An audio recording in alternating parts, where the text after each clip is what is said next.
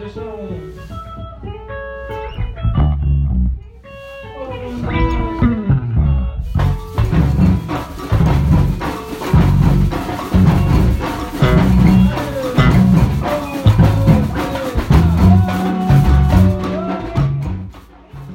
to the Brazilian Beat. This is episode number 68. Join us as we get to know the Brazilian percussion and music making community one interview at a time. This is Courtney.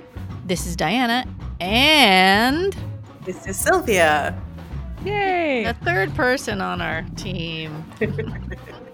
Thanks for coming on, Sylvia, and thank you for always translating for us. You are have such a gift for that. I really admire your uh, Portuguese skills. Thank you so much.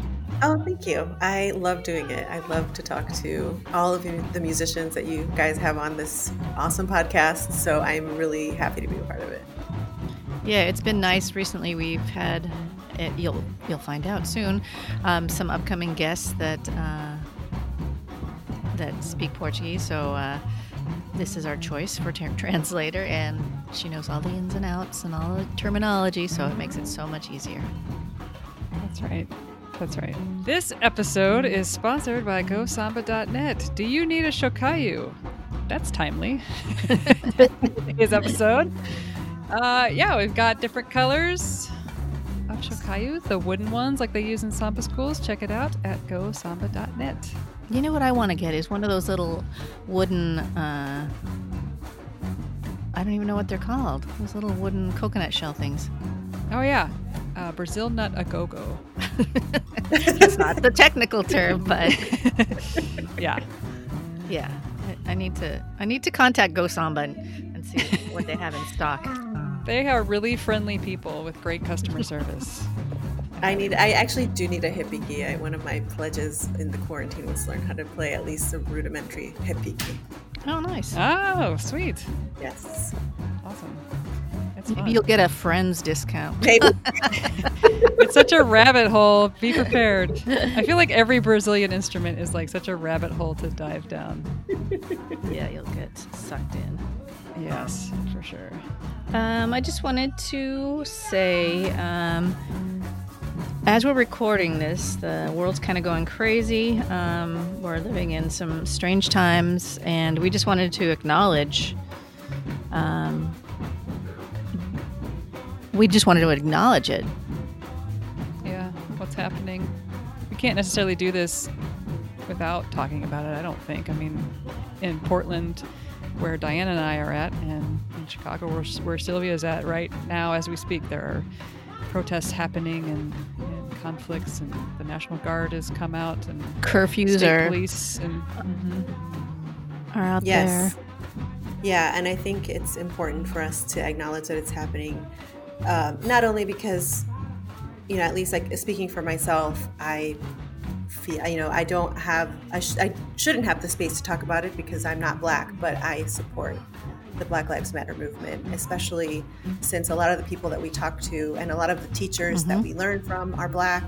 And so I think it's really important for us to acknowledge that this is a just and worthy cause and and hopefully we'll see some major changes coming out of it. And vote. We have to vote. oh my Yes. word, Everyone yes. has to vote. Register to vote and it's going to be harder this year to vote just because it's all you know mail in ballots just vote early Right.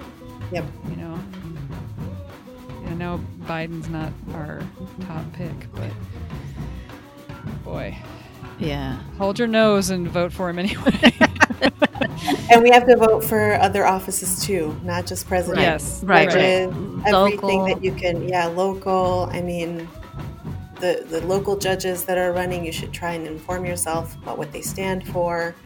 Um, you know, nobody's going to teach us. We have to go out and get that information. And Yeah. thankfully, we have you know the tools to to learn about what pl- platforms are, and there's no excuse for being uninformed right now. Yeah, there's a lot of good websites out there to inform yourself. Yeah, Yeah. and like the school board elections are super important, and city council is super important, Yep. and the judges, as you mentioned, yeah, yeah, just vote And learn, well, learn about these things and vote. first off, make sure that you're registered to vote. Please Yes. register if you're not already. Um, and we say this too, knowing that Brazil is going through a crazy time as well, and kind of mirroring a lot of what is happening yeah. here. Um, and I mentioned this to the ladies earlier that I don't really, I'm not into the Brazilian politics, but I I I read things, and I just want to support all our friends and you know associations um, because it's so important. Yeah. Yeah. Check in with your teachers. Check in with your group members. Take care of each other. We, we need to. Uh, this is a time to come together and not necessarily be divided. You know, we we need to come together and support each other. Yeah. Yeah and especially that we you know even if we don't follow brazilian politics and i also like you diana read about what's going on down there but you know i always go back to the quote that you know martin luther king jr said that injustice anywhere is a threat to justice everywhere and so if yes. there is fascism in brazil um, then that's a threat to our democracy too so mm-hmm. we have to be informed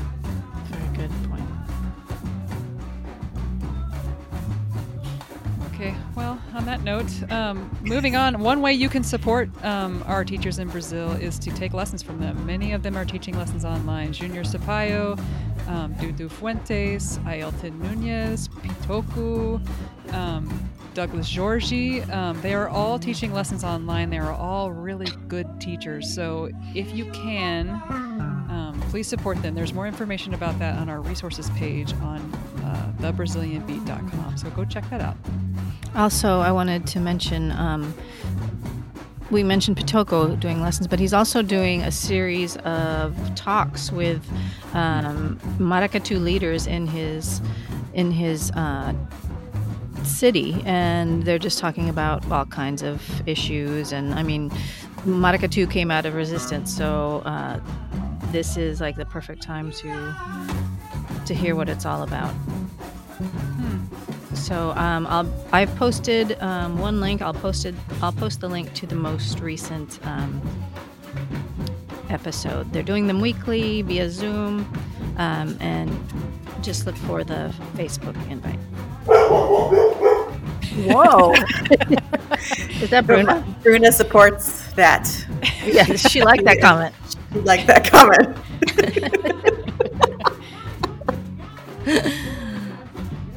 Cute. So, who do we have today on the podcast? Today we have percussionist Francisco Machado. Um, he is currently the, a musician and musical director of several Carnival Blocos in Rio, and he is actually a player in some samba schools, namely Acadêmicos do Sossego, Unidos da Vila Isabel, and Acadêmicos do Grande Rio. Um, he began his training at nine years old after his mom enrolled him in some musical social projects for low-income people in uh, low-income young people in Rio. And his main instrument is the ganza, which you probably might know it as the shaker, and it's an Afro-indigenous rattle widely used in samba and other Brazilian rhythms. Um, he is also the inventor and producer of the Ganzanza, um, his proprietary percussion instrument that he makes and sells through his company, Chico. Uh, and he's also a percussion teacher through his own private classes and through the store in Laranjeiras uh, in Rio, Maracatu, Brazil. So, Francisco, I started, you know, I watch all kinds of people online on Facebook and different on Instagram. And he just caught my eye because he's just such a great player on the the ganza. And um, he is such a sweet guy. You know, I got into communication with him. And uh, I think it was the last time that Courtney was down there, she was able to take a class with him. I was like, Courtney, take his class. It's on Saturday. um, so we've had this connection with him. We've wanted to interview him for quite a while, and we finally had it happen. Uh, we're all at home, so uh, I'm so glad we had this opportunity because he has such a great outlook on life, and he's such a sweetheart. So we hope you yeah. like this episode. I, and I think this episode, I have to say, to plug the episode, I think everybody has to listen to it till the end because this is, I think, the first episode or first translation that I've done from one of your podcasts that I actually had to do the tra- you know write down the translation through through tears and I couldn't see what I was writing because his story is so compelling. His story is yeah. just so compelling. So really really good episode. Such a nice person. So yeah, really excited to share his story. Also, I wanted to mention that um, at the end, his audio cut off about three minutes early before the end of the interview. So you're going to hear Sylvia asking a question and then answering herself. so that's what's happening. We told, I talked to Francisco, or I messaged him about it, and he's fine with it. He trusts us to, you know, do the right thing. And so, just for the last couple questions and comments, uh, that's that's happening. So that's what's going on. Enjoy.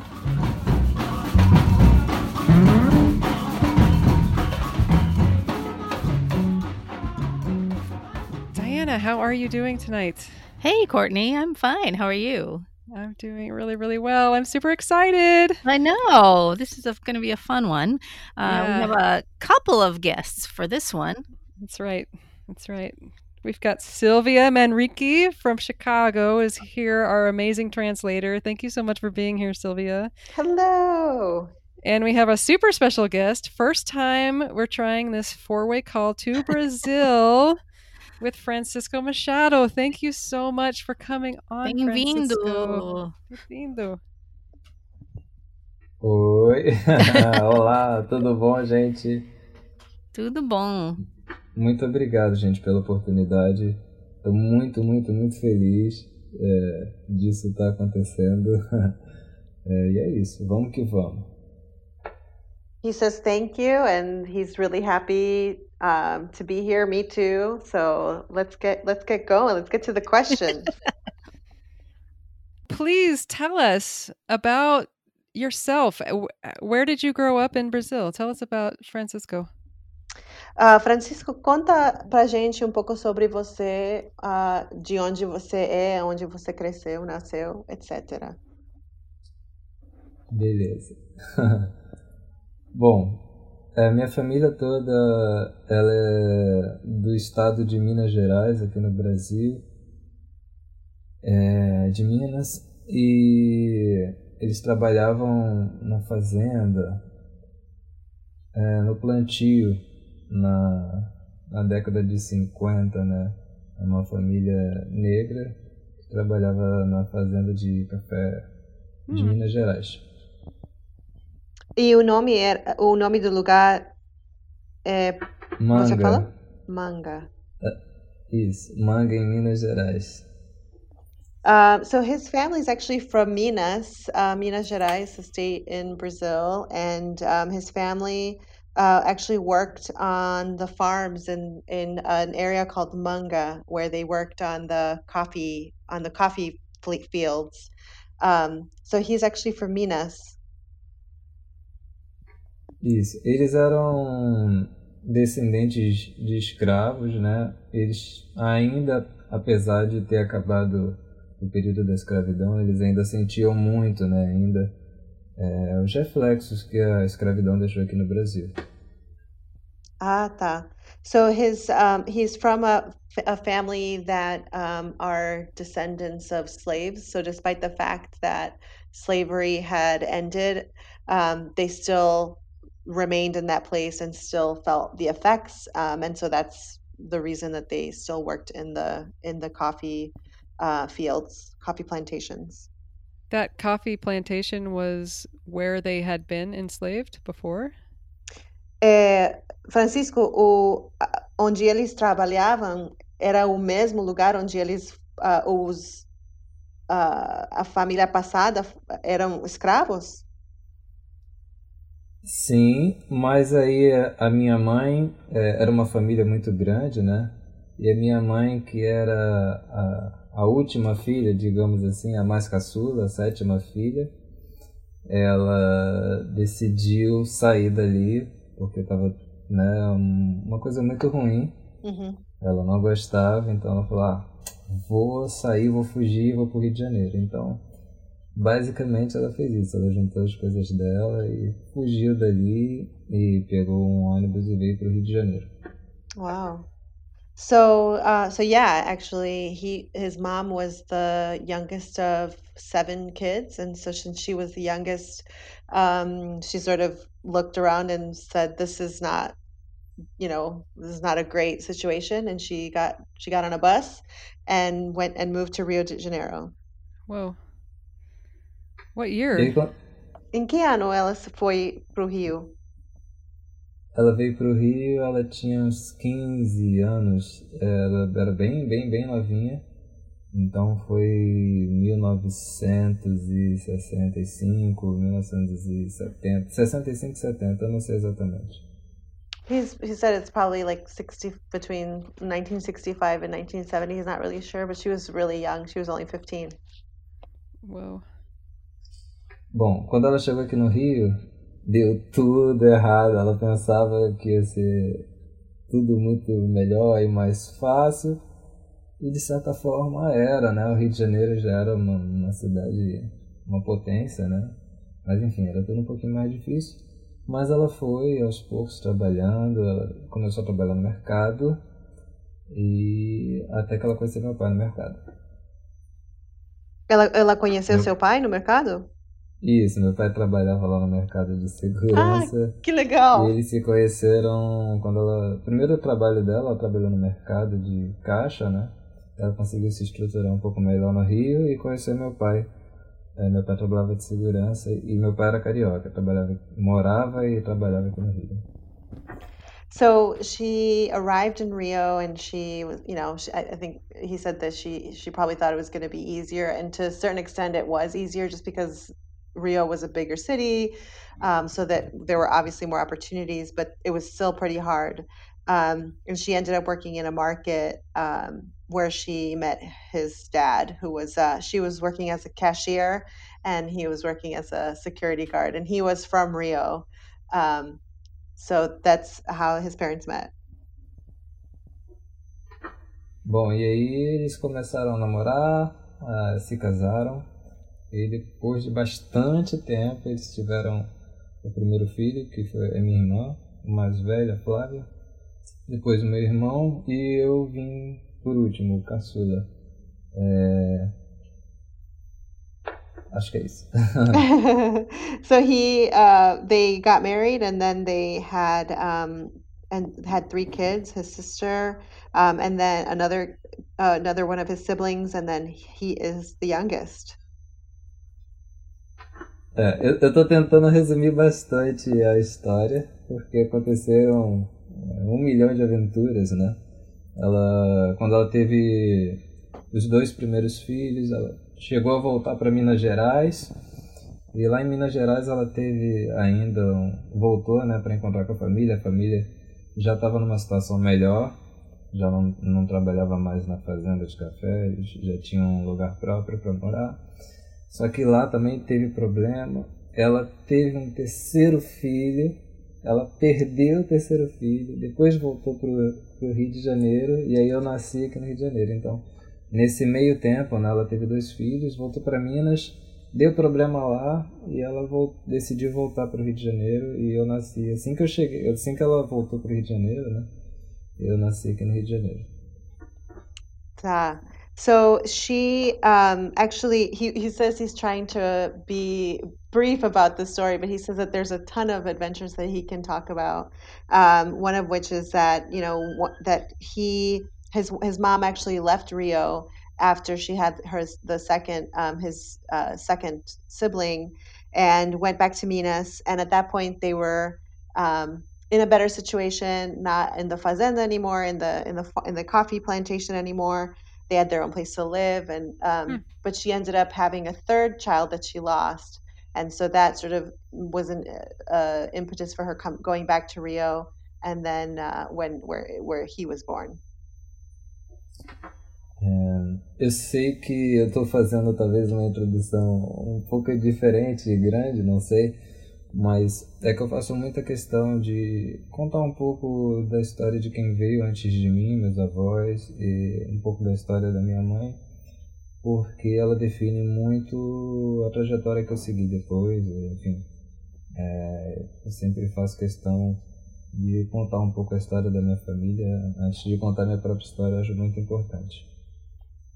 Que legal. Eu acho muito, muito legal. So he's saying that he's probably giving an introduction um, that's very different than than other maybe other musicians maybe, but he says that it's really it's really important for him um, to talk about his ancestors and the people that came before him because um, to a large extent his trajectory and, and his career is was marked by um, by his mom and, and sort of the role they had in in raising him. So he he's really def, eh, you know his parents defined defined who he is, and so he really makes it a point to talk about them and and make sure that people know their story too. It's perfect. That's Yeah. the kind of thing we want to know. That's why we ask that question Yeah, we in case that. people have that. Yeah. É, é mui- a gente tá, ela está falando aqui também é, é muito importante para a gente passar isso para para a audiência, né? Para eles também também ter um pouco de, de informa, essa informação para para eles terem também muito importante. Obrigado. Eu pensei assim, caramba, será que tô falando demais? Não sei. Não! Essa é a sua entrevista, você pode falar. yeah, we didn't say that part. we, we normally say that part. Please tell us all your stories.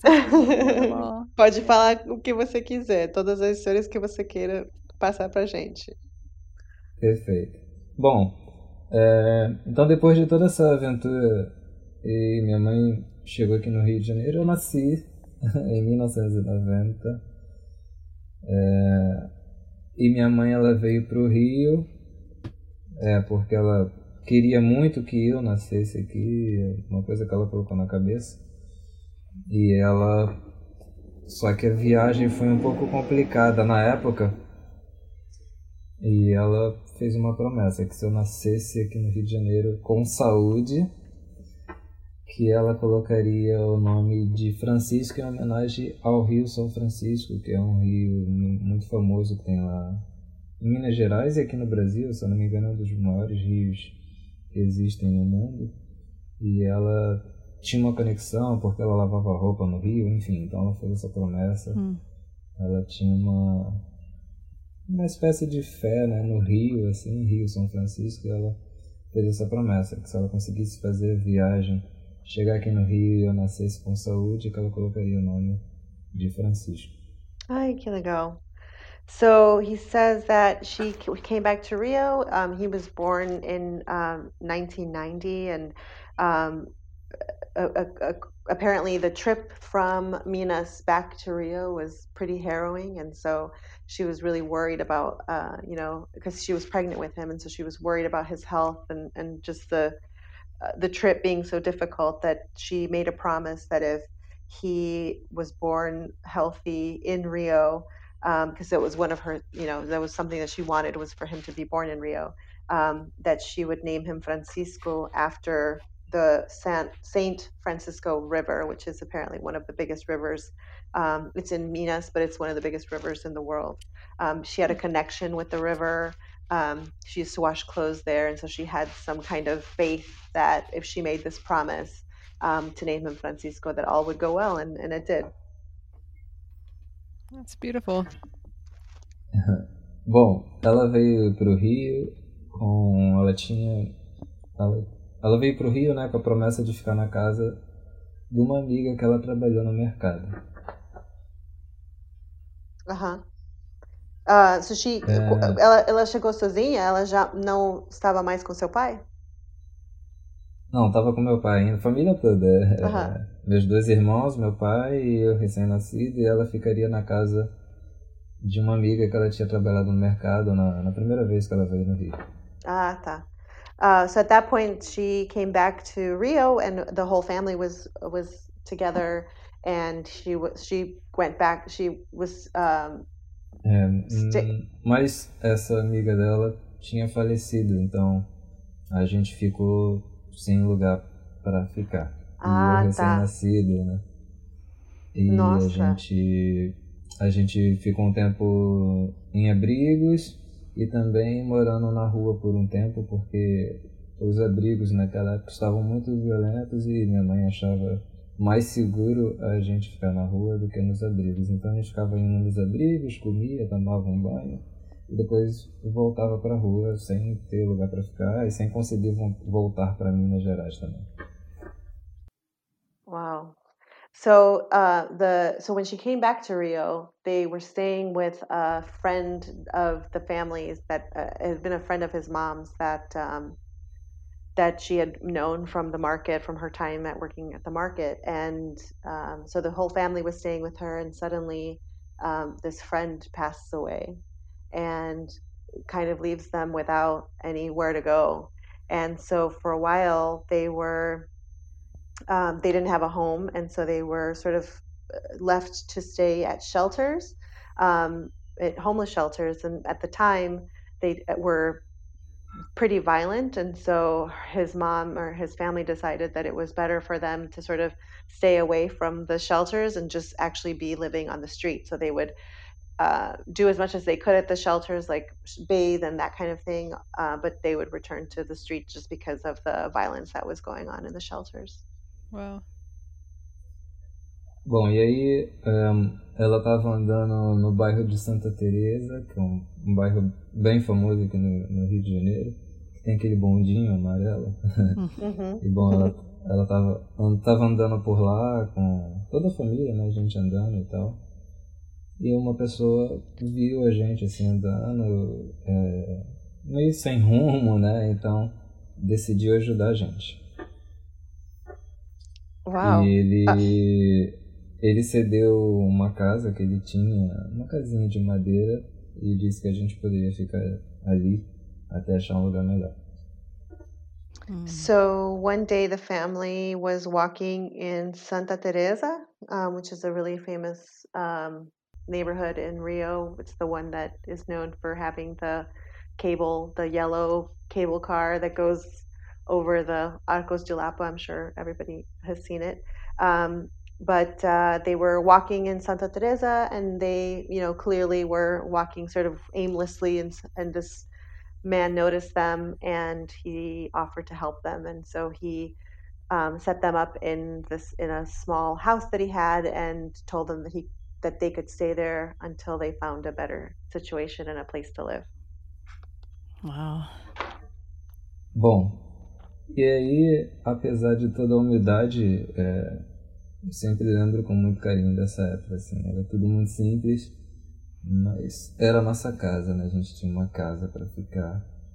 Então, as memórias que eu tenho são muito bonitas, assim, minha família toda hum. unida. Então, apesar da casinha ser muito humilde, enfim, é, faltavam muitas coisas, mas acho que tinha amor de sobra, assim, então isso fez com que a gente a gente tivesse, mesmo na dificuldade, uma infância muito rica, muito bonita. Eu me lembro com muito carinho da minha infância, enfim, nessa casinha lá em Santa Teresa. So, uh, so he's saying that you know that he has very humble beginnings, and it was a very humble house, and you know he said that there was you know there was uh, they needed things right? There were things that were missing but the one thing that was not missing was that they had that a lot of was was love. And so he remembers his that that time with his family very being very united. Um, and so he has a lot of um, uh, he he only thinks good things about that time because um, you know his his childhood was really filled with you know these rich beautiful memories despite the fact that they had passed sort of these um, really difficult times. Wow. Bom It's a beautiful story. I know. Jeez. Bom a minha mãe elas ela colocou na cabeça que eu, eu tinha que fazer atividades para eu não ter acesso a, a, tráfico de drogas, essas coisas, porque ali onde a gente morava era tudo muito acessível. Então, para que eu não fosse pro lado ruim da força, digamos assim, era sempre através de projetos sociais, enfim. É, ela sempre me colocava para fazer alguma coisa. Então, é, me colocou um projeto social para jogar futebol, me colocou um projeto social para fazer aula de pintura, me colocou para fazer aula de costura. Qualquer coisa que tinha acontecendo ele me colocava para fazer. E aí, é, uma das, um dos últimos projetos sociais que eu fiz, enfim, fiz teatro, fiz um monte de coisa. Mas um dos últimos projetos sociais que ela me colocou para fazer foi aula de violão. Então, hum. é, minto, foi é, a flauta e violão. Então, primeiro instrumento musical assim que eu toquei mesmo foi hum. flauta e em seguida violão através de um projeto social. Eu acho que foi muito importante assim, é, a, a ideia dela acho que deu muito certo porque eu consegui trilhar um outro caminho através da arte é, que não fosse de violência, de tráfico, enfim, tudo isso de ruim que tinha ali próximo de onde a gente morava. So, um, so he's saying that um, you know in that area um, there was a lot of uh, where he where this house was and where he lived there was a lot of drug trafficking and violence, and so his mom's effort um, to sort of uh, make sure that they, that he didn't go the wrong way or on down the wrong path was to put him in every social program that was available to hmm. kids. And so he did he did a soccer program he did a painting program he did sewing he did theater.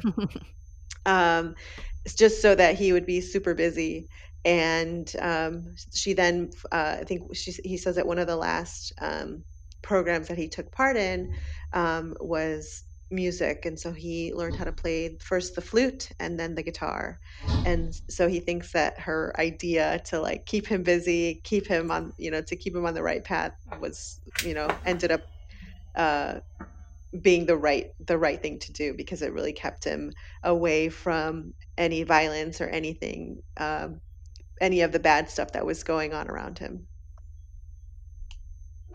Bom, é, e aí eu fiz acho que três anos de flauta. Violão eu fiz é, uma semana, porque eu não tinha violão e aí eu tive que sair. É, e também não gostava muito, porque machucava o dedo, enfim. é, e eu comecei a fazer um projeto social que encaminhava a gente para o primeiro emprego, assim. Então, quando eu tinha uns 13, 14 anos, o último projeto social que eu fiz na vida era um projeto social que preparava o jovem para trabalhar numa empresa. E aí, lá nesse projeto, é, que encaminhava a gente para o emprego, eu conheci o Bloco das Carmelitas. Eles faziam é, parceria né, com, com esse projeto social. É, e lá foi meu primeiro contato assim, com a percussão, que mudou totalmente a minha visão da música. Assim. Eu não gostava hum. muito da flauta nem do violão. Mas quando eu toquei o surdo de primeira ali, eu fiquei completamente apaixonado, assim, é uma coisa, a percussão me tocou muito mais talvez do que a flauta, do que o violão. Uh, so he's so he said that when he was um, so the so he was doing flute. He did flute actually for three years. Um, he did one week of guitar. Uh, number one, because he didn't have a guitar, and then number two, he said that it hurt his fingers, which I can relate. Um, and then when he was 13 uh, or 14 years old, he did a program that was um, preparing young people to find a job, to like work and find a job. So um, since this is in Santa Teresa, they they had a partnership with Bloco das Carmelitas, which is a bloco in Santa Teresa, and that's when he was exposed to percussion. Um, so he said that you know he did he loved music, but he didn't really like flute that much. He didn't really like guitar that much. Um, but when he played for surdo for the first time, he feels like that really spoke to him, and and he found his passion. So no, no, even though music was his thing, uh, he really, you know, I, I guess eh, found his passion in percussion. Bom, eu acho que. Bom, eu acho que a minha história é, é inicial, digamos assim, né, de vida é, é isso que eu contei para vocês. Como eu disse, eu acho muito importante ter falado um pouco antes, né, que, que veio antes é, de eu nascer e contar também depois o processo depois que eu nasci até encontrar a percussão. Eu acho que essa é a introdução, assim. Eu vou, acho que é, esperar as perguntas, porque senão eu vou acabar atropelando as perguntas. Não, a gente está completamente apaixonadas para a sua história. Um, mas uh, so he's saying that he he hopes that that was uh, not a, such a long introduction, but he thought it was really important to sort of get him from you know the time before him, how he sort of how his family sort of uh, managed until he was born and that kind of thing, and then talking you know up until he became um, you know he uh, he found percussion. It was amazing. Yeah. yeah. We're, we're all kind of tearing up over here. Se deixar, eu fico falando até chegar nos dias de hoje, né? Então... Nossa, nossa a gente tava. Eu, eu, a gente. Eu, eu já fiz várias entrevistas com, com, com elas e eu acho que nunca, nunca quis chorar numa entrevista, mas foi a primeira vez que eu tive que segurar. mas não, você eh, conta essa história muito. Uh, como você conta é muito lindo também. Muito obrigado. Eu fico sempre muito emocionado também toda vez que eu relembro, né? Uhum. Eu acho que é muito importante a gente lembrar, né? De onde já que a gente veio, qual foi o caminho que os nossos pais, os nossos avós tiveram que percorrer para estar aqui, né? Falando com vocês. Isso é, é uma coisa que eu tenho trabalhado porque é muito importante para minha própria construção. Assim. Uhum, eu acho que eu ganho uhum. muito mais força e eu consigo seguir, né? Apesar das dificuldades, eu consigo seguir porque eu vejo e falo, gente, o que, que os meus avós, é, o que, que, a, que minha mãe passou, né? Para eu estar aqui, todo o esforço dela, então eu não posso de forma nenhuma jogar toda essa energia que eles colocaram na minha vida é. fora, assim. Então. É, é tá certo. É tá certo. So he's so he's saying that, you know, he part of the reason why he also likes to tell the stories is because, you know, even though some of it's hard for him to remember too, because I, I told him that, you know, I, I I've done interviews with you guys before and I've never wanted to cry during an interview and because his story was just so emotional and and he says that that the um, part of the reason that he tells the story is because it gives him strength because he thinks mm. about like everything that his grandparents went through his mom went through like what he's been through and sort of everything that he's he's gone you know that has gotten him to this point to where he is now um, that that gives him a lot of strength to to look back and think about like what what and he he used the word constructed him mm-hmm. so i think mm-hmm. that's really great um, way to say it are his parents still alive? Are they still around? Seus, seus uh, pais ainda são vivos? Não entendi, desculpa. Seus pais ainda estão vivos? Eles. Sim, a minha. A minha eles. Um, próximo do, dos anos 2000, eles acabaram se separando. Foi um momento bem difícil para mim. É, e aí foi cada um para um lado eu acabei ficando com a minha mãe. E uhum. foi difícil porque amo muito meu pai, né? E não ter ele ali perto é complicado, né? Separação é complicada.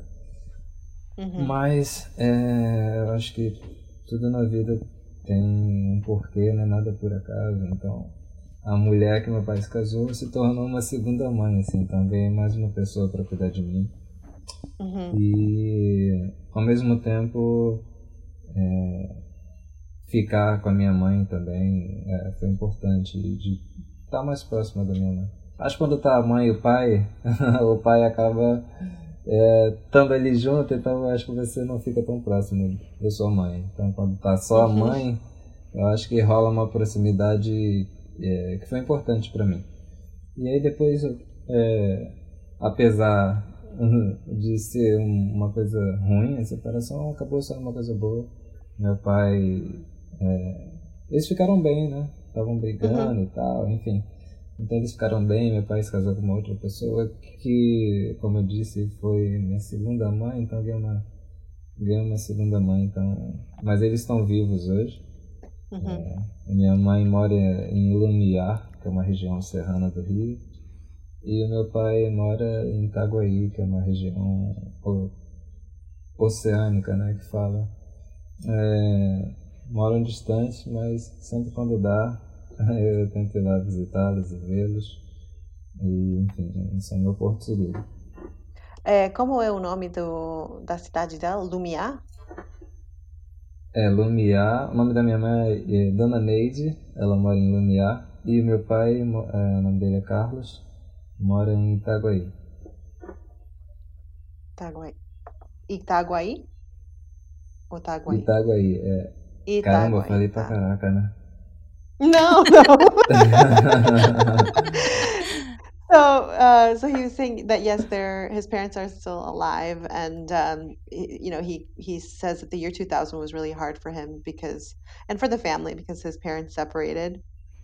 Um, so that was really difficult, but in the end, it ended up being a, a good thing because um, you know his dad got remarried, and so he gained a, a you know a mother-in-law that's like a second mother to him, and another person to to watch over him and take care of him, and then his um, he also got because he stayed with his mom he also got really close to his mom. So he's saying that you know sometimes when the whole family's together you know if you're the son in a family you're usually close to your dad and so you know there's sort of you know a lot of a lot of young boys are close to their fathers and so he said that you know in the end him staying with his mother as a single mom um, after their separation sort of made him closer to her. So they're still alive um, his mom lives in uh, Lumiar, which is an area of Rio that's um, outside of the city, um, and Itaguaí, which is uh, also in the in Rio, but um, it's in the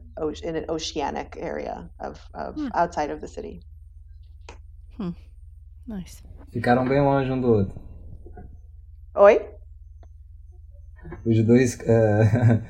Itaguaí e Lumiar são cidades assim muito distantes, assim. Parece até que eles queriam ficar realmente bem distantes um do outro. so they're they're pretty far outside of this, uh, mas estão no, no estado do Rio, né? São, mas bem na ponta, assim. Um tá, um tá bem ao norte e outro ao sul, assim, bem longe. so they're so he says that they're like it seems like they wanted to be very far away from from from the city or from each other but one is like really hot, far, far north in uh, the state of Rio de Janeiro and then one is really far south Bom, é isso. So I wanted to maybe continue on his musical path and how that evolved after he started playing surdo.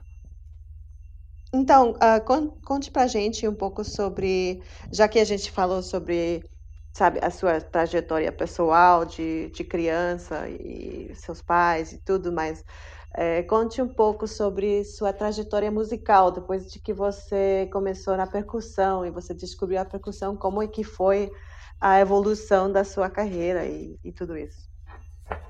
Perfeito. Bom, como eu disse, minha mãe meio que me obrigou a fazer flauta, depois violão. E a percussão ela veio como uma surpresa, né?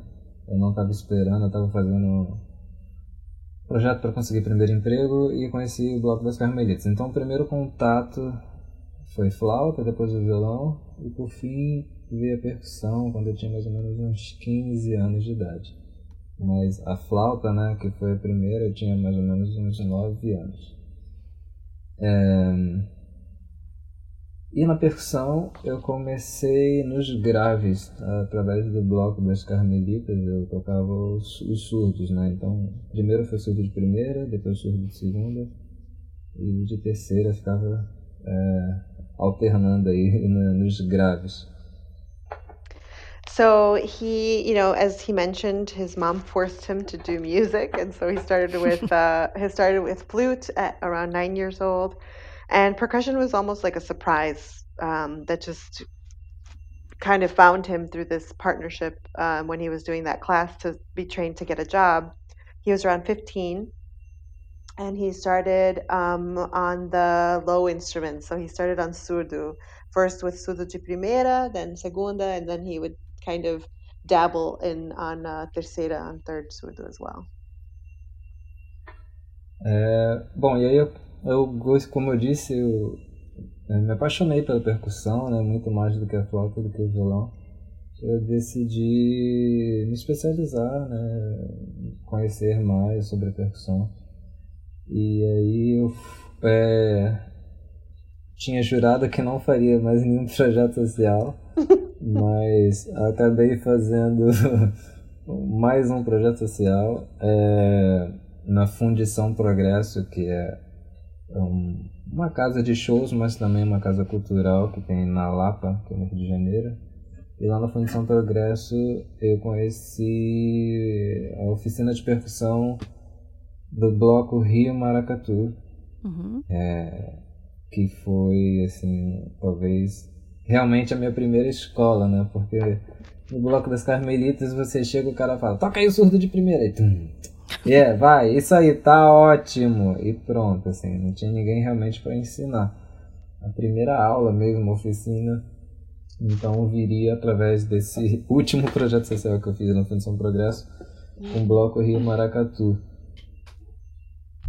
Um, so he so he says that you know this unexpected passion sort of became something that he wanted to know more about. And he promised that he would never do another one of those social projects again since he had done so many. Um, but he wanted to really learn more about percussion and so he ended up doing uh, a project um, at fundição progresso which is a um, it's a place where they have shows but they also have um, lots of bateria rehearsals there and, and projects there in lapa i think monobloco and banga might have also done things at Fundição Progresso, um, that he started with uh, Bloco Rio Maracatu, um, which was a, a, you know, it was a classes that he could do. And so he thinks that it was great that he ac- actually ended up doing that because sometimes, you know, at other you know less structured places it's like you arrive and then they're just like you play play something and here's but here it was more of a structured format to actually learn um, the instruments Bom, e aí o maracatu, aqui no Rio de Janeiro, né, eu acho que o samba é sempre a maior referência. É, a gente ouve até por osmose, né? O samba é, ele é uma coisa natural. Mas o maracatu, a primeira vez que eu vi, eu falei, que que é isso? Meu Deus do céu. Caraca, uhum. não dava pra entender nada, assim, porque é um ritmo... É, ele tem os compassos muito é, complexos, né? É um ritmo bem diferente. E mas por incrível que pareça, a, a, a, as aulas de flauta e de violão me ajudaram assim, a entender um pouco como funcionava o maracatu e eu também me apaixonei completamente. É, é, faz parte da cultura afro-brasileira e eu senti uma energia ali muito boa, assim, eu me senti em casa, assim, eu acho que é, inclusive me, me conectava talvez com a minha a ancestralidade, assim, com os meus avós, eu não sei, mas eu sentia que é, tava, tava completamente conectado ali com a percussão, assim. No samba eu tocava no bloco, assim, me divertia, assim. Eu acho que no Rio Maracatu foi a primeira vez que eu me sentia totalmente conectado com a música, assim, não sei nem muito bem explicar, mas, enfim. E aí lá eu toquei alfaia, que é, um, é o instrumento grave que eles usam no maracatu, que é pesado pra caramba, porque... E aí lá o primeiro instrumento que eu toquei foi, foi o grave também, porque, enfim... É, como eu já tinha tocado surdo, achei que seria mais fácil, só que eu me ferrei, porque a digitação é completamente diferente do maracatu.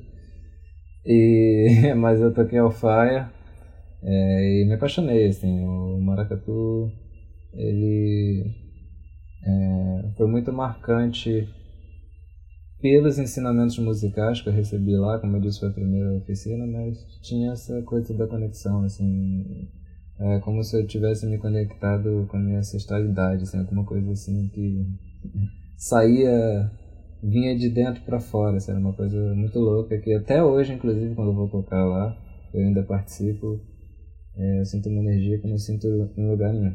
Wow. Um, so he is saying that um, when he went to play with Bloco Rio Maracatu, um, you know that he had you know samba is something that is always present especially being in rio you know and and playing with the with the blocos that he the hit or the bloco that he played with before. Samba was something that was very omnipresent. Um, but when he went to play with bloco rio maracatu it was like he was like what is that? That's a totally different rhythm. It's very more complex. Um, but you know, he thinks that the the the teachings that he had from the from flute and from guitar and sort of the, that musical training really helped him to understand maracatu.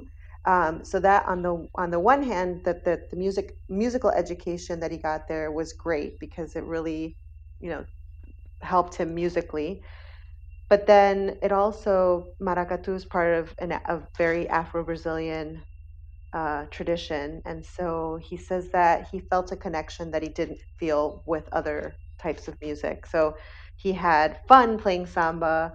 Um, and he, you know, he still, you know, he, he has, he, he plays it and he, he has fun, but with maracatu, it was different. It was something that he was able to connect with spiritually and just from a, you know, thinking about the, he said he felt at home with maracatu, and it was a way for him to connect with his with his culture. Um, so he said that you know energetically he felt something very different. And he says that even when he plays, because sometimes he still plays with them now, um, that it's something that he feels inside that's that's very different from when he plays other things. And so um, he did think that playing surdo was going to help him play Alfaia, but he said that it did not. um, that he had to really learn how to understand maracatu and, and play that. It, you know, because it's just so different and complex. Yeah, very. Bom, é, e aí no projeto social que durou mais ou menos um ano e meio, eu estudava loucamente, assim, eu, eu fiquei realmente muito apaixonado pela percussão, pelo maracatu e pelos ritmos brasileiros, porque lá eles ensinavam maracatu, mas ensinavam o coco de roda, ensinavam ijexá, ensinava, enfim, outros ritmos da nossa cultura brasileira. E eu comecei a estudar sobre a cultura brasileira, sobre os ritmos, mas depois de um ano e meio é, o projeto social acabou. Eu fiquei muito triste, assim, porque eu não teria condições de pagar a oficina normalmente.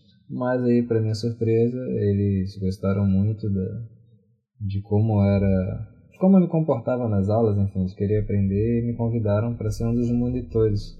E aí foi talvez a primeira vez que eu é, inverti a posição né, de aluno para uma pessoa que estava ali ajudando as outras pessoas a aprender. Ah, que legal. Então, uh, o Rio Maracatu, o bloco, o bloco continuou, mas o programa que conectava os, você ao, a, ao bloco terminou, né? Isso, perfeito. O projeto social encerrou e aí os professores tá. da oficina fizeram esse convite para ser um dos monitores da aula, para ajudar na aula, enfim, ajudar a passar o conhecimento para os alunos da oficina ah. regular, porque eles, além do projeto social, eles tinham uma oficina normal, né? E eu comecei uhum, a fazer uhum. parte do monitoramento da oficina deles regular. E a também fazer, é, participar de shows, e né, participar também do block show deles. Que legal.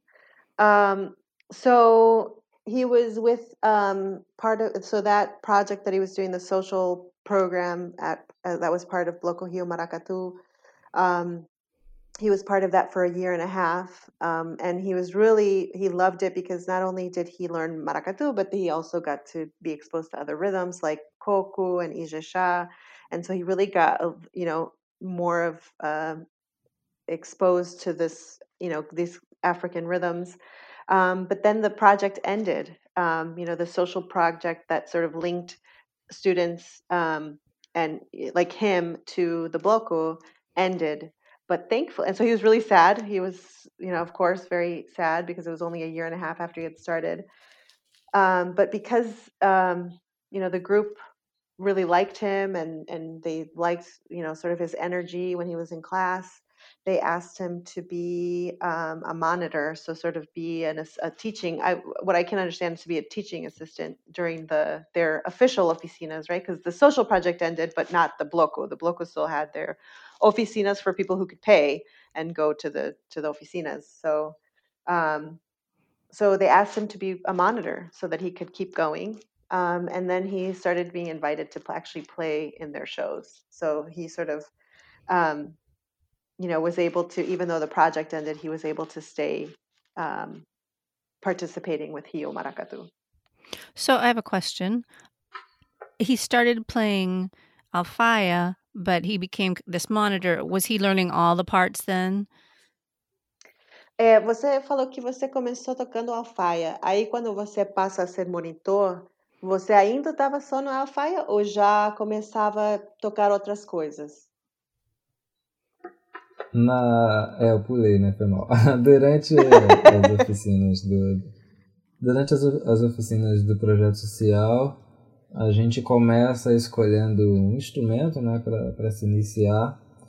Mas como era um ano e meio, a gente tinha oportunidade de revezamento, assim. Então, de mês a mês a gente trocava de instrumento dentro da bateria de maracatu. Então, da alfaia do grave, né, eu resolvi pegar a caixa, depois eu peguei o tarol, depois eu peguei o gongue. O gongue é, é como é, gongue é como se fosse um agogô do, gigante do maracatu, né, como se fosse um agogô do maracatu.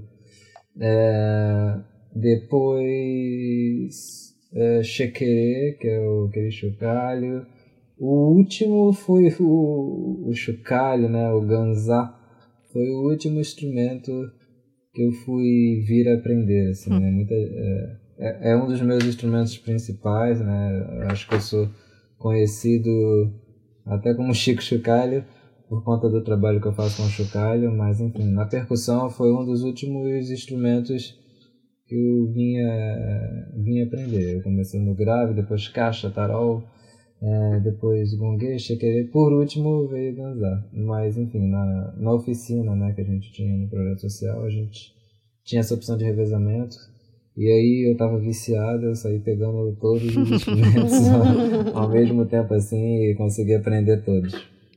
Tá. So he uh, he started with Alfaia, but since it's a, it was a program that was a year and a half, um, they actually got to change every month. Um, so he was able to play every part that they have in the in the in Rio Maracatu. So he started with Alfaia, but then he moved on to snare, tarol, gongue, um, and then his last instrument was uh, was the shaker. But he was obsessed with just you know learning as much as he could, and and so. Um, but he he says that he, now you know obviously he's best known for um, his shaker, and so they even, you know, his nickname is Chico Chocalho. Um, so yeah, he he played all the instruments. Bom, e aí lá no Rio Maracatu eu é, tive diversos mestres. É, o principal, né, o diretor principal do Rio Maracatu, o nome dele é, é Chicote. Ele é um mestre de maracatu, de estrela brilhante, que é, enfim. É, ele veio lá de Recife para o Rio e começou esse projeto do Rio Maracatu. E ele foi muito importante é, para eu me conectar com outros blocos, né? Então eu comecei a fazer monitoramento lá do Rio Maracatu através desse convite que ele fez no encerramento do projeto social. Mas através deles eu comecei a fazer trabalhos também com música em outros blocos, em outras oportunidades fora do Rio Maracatu. Então, o Chicote, né, que era esse mestre do Rio Maracatu, foi muito importante para eu expandir assim é, meu conhecimento para outros lugares. E aí, é, numa dessas desses trabalhos fora do Rio Maracatu, eu conheci o mestre Fernando Jacutinga. É, hoje ele é falecido, já faleceu tem uns cinco anos. Mas ele é, talvez tenha sido assim a, a pessoa que guiou meu, meus passos assim. Ele falou, oh, você é muito bom no chocalho, você deveria investir no chocalho, você deveria é, estudar o chocalho das escolas de samba, você deveria começar um trabalho com o chocalho e tal, enfim. E através dele também eu conheci outros blocos que foram importantes assim como o monobloco, que ele também, ele era o, na época, né, ele era o repique principal do monobloco, então me levou no monobloco para conhecer o monobloco, me levou no Bangala Fumega, enfim. É, então o Chicote e o Fernando Jacutinga foram muito importantes para que uma coisa que era talvez um hobby ou enfim um, uma aula se tornasse talvez uma coisa mais profissional uma profissão assim me encaminhando para para que aquilo se tornasse uma profissão. Tá. O, o mestre, você falou que mestre Fernando, ele era o repique principal no monobloco? Isso, perfeito. Tá. Era, o repique 01 do monobloco na época. Tá. So he's saying that um, you know at that point when he started to do uh, to be the monitor at, at Rio Maracatu, you know he sort of that's when he starts to you know meet his teachers, his mestres, and so the first one that he met was Mestre Chicote, who was the one that started Rio Maracatu. Who's he's actually from? He was actually from Recife. He came to Rio to you know and part of the Estrela Brilhante um, Nação, Nação. was that what Nação? Mhm, mhm. And um, so he came to Rio, started Rio Maracatu, and and sort of he helped connect him to other groups to to you know as he was doing the you know the work as a monitor um, in in the group in the bloco. He was actually uh, that you know helping him find work with other blocos, and so that's when he was connected to Mestre Fernando Jacutinga, who was actually he credits him with sort of guiding his steps um, that to really take um, not only music but even you know to really focus on the chocalho and and study chocalho and to go study chocalho at at samba schools and sort of take that as a as a focus area um, at the time um, Mestre Fernando, who who passed away, I think he said five years ago. Um, he was the uh, principal repique for Monobloco, which is a huge, a famous group in in Rio and globally, really. Um, but he really helped him sort of look at number one what he what he should focus on, which was he suggested the chocalho, um, but also taking music and percussion from just a hobby and something that he did to you know but to to actually use it to, to actually having it as a profession. Um, so he credits Mestre uh, Fernando Jacutinga with that. Bom, e aí através dele eu comecei eh, a conhecer outros blocos, eh, Maracatu, eh, Maracatu, desculpa, Monobloco, como eu disse. E um dos blocos que ele me apresentou, o nome era Picada de Primeira. É um bloco bem tradicional ali da Lapa, eh, fica ali na, na região da Lapa, e que ele era um dos professores. E ele me convidou para ir lá para conhecer. E me apaixonei pelo bloco, porque era um bloco muito. Ele misturava um, um pouco da, da brincadeira dos blocos de rua, mas ao mesmo tempo tinha ali a, a técnica, enfim, o, os ensinamentos que o, que o Fernando Jacutinga passava, ele passava de uma forma muito técnica, assim, então era, é como se fosse a junção do bloco dos Carmelitas, que tinha aquela zoeira, é, aquela brincadeira né, do bloco dos Carmelitas, com a técnica que eu aprendi no Rio Maracatu. Então, é, era um bloco que eu gostava muito de tocar. Ele era um bloco que tinha vários ritmos, né, porque o Maracatu, é, o foco principal era Maracatu. O Carmelita era só tocava samba, então esse bloco picada de, de primeira foi muito interessante porque a gente tocava todos os ritmos, assim. então tocava samba, funk, enfim, era uma mistura de tudo, era uma mistura de alegria com técnica. E quando ele faleceu, eu eu me tornei professor. Eu acabei ficando no lugar dele, foi um desafio enorme, assim, gigantesco, que inclusive eu nem queria a princípio, mas os próprios alunos que faziam parte lá desse desse bloco falaram que eu deveria continuar o legado dele. Eu fiquei muito feliz e muito preocupado, assim, porque era uma grande responsabilidade. Ele era um, grande mestre, mas aí eu comecei a dar aulas é, depois que ele faleceu. Tá. Um, so he was saying that, you know, um, Mestre Fernando helped introduce him to Monobloco, but then he also introduced him to another bloco that that is in Lapa called Picada da Primeira, Picada de Primeira, né? Um, and he said that it was um, where he really sort of he really fell in love with the bloco because um, you know they had all the fun and silliness um, of the blocos like carmelitas, right? Like all of you know the dressing up and all the craziness, but at the same time they had a real focus on technique um, and learning to play the instruments correctly. And so, you know, he also got to play uh, you know, because Carmelitas just plays samba. Um, so it so he loved this bloco because it combined that silliness um, and the fun that you know a lot of the blocos, uh, on, you know, street uh, blocos have. Um, with learning the actual technical aspects of playing um, Brazilian rhythms, and he got to play more than samba there. He got to play uh, samba funk and and just you know different rhythms that were mixed. Um, and so when Mestre Fernando died, he actually ended up taking over as the main teacher there. And it was something that he, you know, it was a huge challenge for him. He actually didn't want to. He said, you know, he felt like it was too much of a, uh, it was it was uh, a lot of a, res- a, lot of responsibility to come in um, and take over for someone who had been, you know, who was so respected, and and so he was worried. Um, I guess in a way that he wouldn't be able to fill his shoes, but the the actual students were the ones that asked him to to stay on as the professor and sort of continue his legacy and be the continuation of of of Mestre Fernando's work. Um, so now he's he's the main teacher there. É, um pouco antes dele partir, é, é como se ele sentisse que, que ia partir, então É como se ele tivesse me preparado para exatamente assumir ali, né? Tinha um outro professor também, o nome é Bruno Abreu, é, só que o Bruno Abreu, é, enfim, ficou muito sentido com a perda, eles eram muito amigos.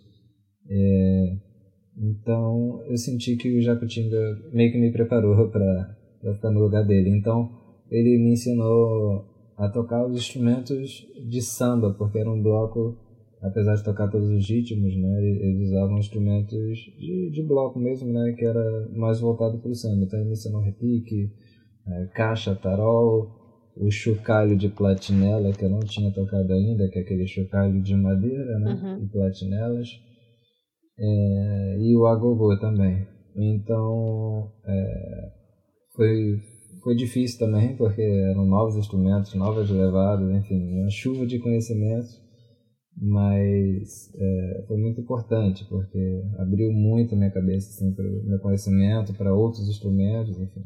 Eu só tinha tocado os instrumentos de maracatu e surdos lá no Carmelitas, né? Então eu conheci também o repique, enfim, outros instrumentos que eu não tinha tocado, o agogô. E esse chocalho de platinela que, meu Deus do céu, quando eu toquei o chocalho de platinela também fiquei hiper mega apaixonado. Eu nunca tinha visto. E bom, quando, é, e quando ele faleceu, eu fiquei com aquilo na cabeça que ele falou das escolas de samba. Ele falou: oh, você tem que ter as escolas de samba. Né? Então, quando ele morreu, isso ficou muito forte dentro de mim. Eu resolvi procurar as escolas de samba. Um, so he so he says that he feels that um, you know before Mestre Fernando passed away, he was almost preparing him to take over. Um, you know, there was another professor there, Bruno Abreu, but uh, Mestre Fernando really sort of uh, introduced him to playing samba instruments. So, um, you know, he had only been focused on maracatu instruments, even though he played with Bloco Carmelitas, Das Carmelitas, and he played samba there. Um, he didn't really have that much contact with the instruments of the samba schools. Um, and so Mestre Fernando, before he passed away, uh, began to teach him how to play the samba, traditional samba instruments. And so, you know, he introduced him to the, you know, chocalho de platinela, which is the the wooden shaker that they use in samba schools with the with the jingles. Um, he'd actually never seen it before, um, and so he became super. You know, he fell in love with that um, with that instrument and so you know when when he was sort of helping him find his path um, you know he said you you should you know really study chocalho you should really but you should go study with the samba schools and you know really learn uh, their traditions and when mestre fernando died he felt like it was something that he had to do and he went after to went after going to learn in the Samba schools? É, bom, aí toda a minha formação musical tinha sido de blocos, né, de blocos de carnaval. E as escolas de samba eram outro mundo, assim, totalmente diferente. Por incrível que pareça, né? Eu nunca tinha ido numa quadra, é, enfim, não, não conhecia muito bem as escolas, só, só de ouvir, assim, né? Porque é uma coisa muito natural aqui no Rio, né? Eu nunca tinha ido na quadra, escutado samba. E aí quando eu fui na quadra da Mangueira, eu acho, a primeira vez, é, eu falei, meu Deus do céu, o que, que é isso aqui? Socorro, meu Deus, o que, que é isso? Assim, era uma coisa. Eu já estava já bastante, eu já estava bastante tempo estudando música, né? Desde a flauta, depois violão. E minha esposa chegou aqui, gente. Oi, tudo bem? Só que não dá pra ver. Bom, é, e é, desculpa, foi uma coisa muito diferente. Eu via uma escola de samba de perto, assim, então, apesar de tocar, talvez ter contato com a música já há bastante tempo, né, desde os 9 anos de idade, flauta, violão, blá, blá, enfim, toda essa história que eu contei.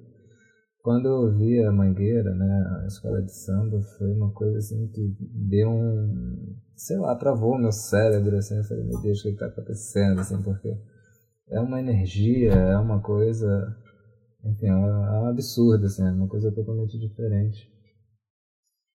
E, e eu comecei a me dedicar a estudar o samba. So uh, he's he was talking about his um, transition from going just to blocos, his connection with blocos. That's where his um, sort of focus had been, where he had learned instruments, um, and then you know he went after this sort of education in the samba schools and he'd never actually even been to a quadra which is like a, where the samba schools practice um, and the first time he went he went to mangueira and he was the mangueira samba school and he was like oh my god what is this? It's almost like he had this experience where his brain couldn't understand all of the information that was coming in because you know he'd never you know he'd see, he'd seen samba been played before with the blocos but not the way that it's played in the samba schools and so he said that he felt sort of this like this um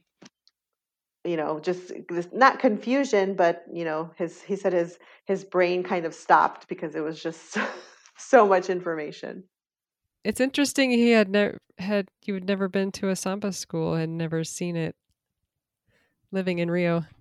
Eh, é, ela falou que, que é muito interessante que você morando no Rio nunca nunca foi num, numa escola de numa quadra é, eh, mas era por, porque você não estava muito interessado ou porque você acha que, que você nunca foi para uma quadra até Sim. até esse é, não por incrível que pareça isso é uma coisa que eu acho que não, não eu acredito assim pelo enfim, pelo pouco que eu vejo, que eu conheço, assim, isso é uma coisa rotineira nossa, assim.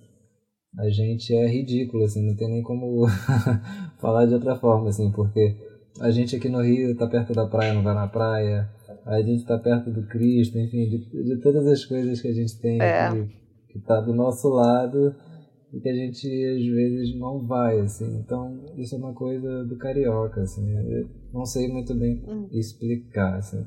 Mas, em, além disso, é, mas eu acho que além disso, é, para as pessoas que tocam no bloco ou que participam de bloco, na grande maioria das vezes, as escolas de samba, é, na cabeça da galera que, que participa do bloco, né, na, na cabeça das pessoas que participam de bloco, as escolas de samba é uma coisa meio que inacessível, assim. É, é como se fosse uma, um outro mundo que não é acessível, assim. Então, a grande maioria dos alunos de bloco do Rio, se você for perguntar, nunca foram na escola, não conhecem, não sabem, assim.